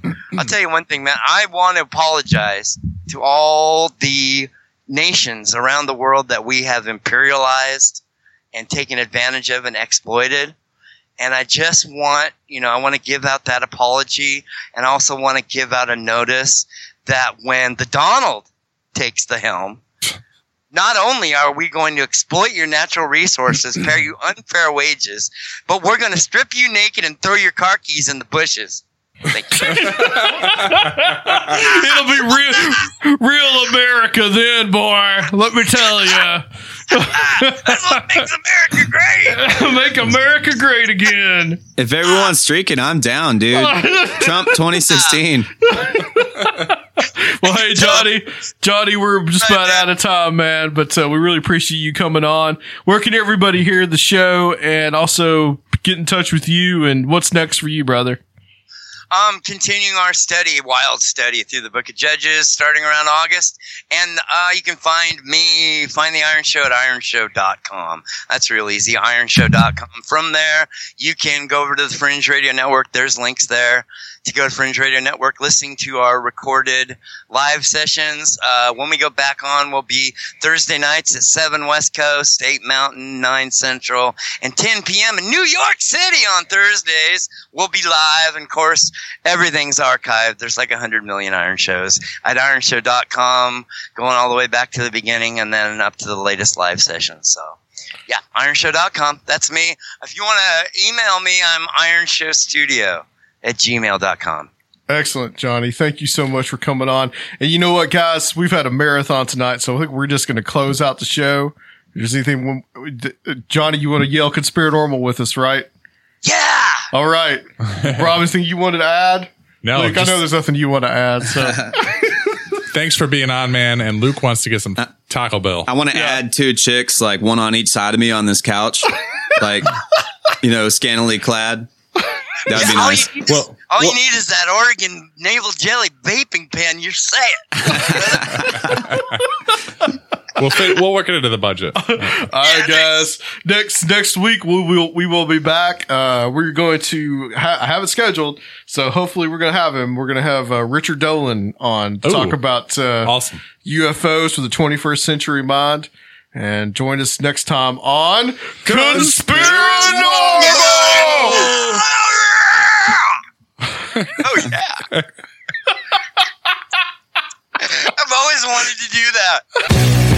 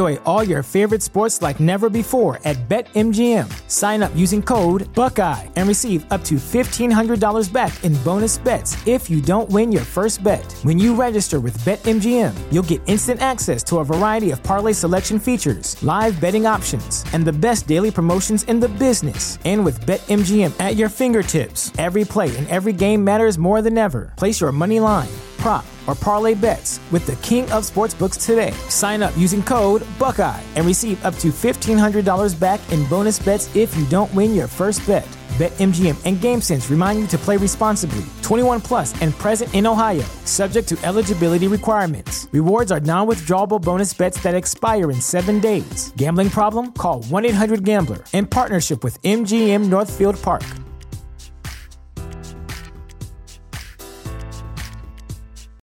You know how to book flights and hotels. All you're missing is a tool to plan the travel experiences you'll have once you arrive. That's why you need Viator. Book guided tours, activities, excursions, and more in one place to make your trip truly unforgettable. Viator has over 300,000 travel experiences to choose from. Everything from simple tours to extreme adventures and all the niche, interesting stuff in between. So you can plan something that everyone you're traveling with will enjoy. Real traveler reviews give the inside scoop from people who've already been on the experiences you're considering. So you can plan with confidence. Free cancellation helps you plan for the unexpected, and 24 7 customer support means you can travel worry free. Download the Viator app now and use code Viator10 for 10% off your first booking in the app. Find travel experiences for you. Do more with Viator.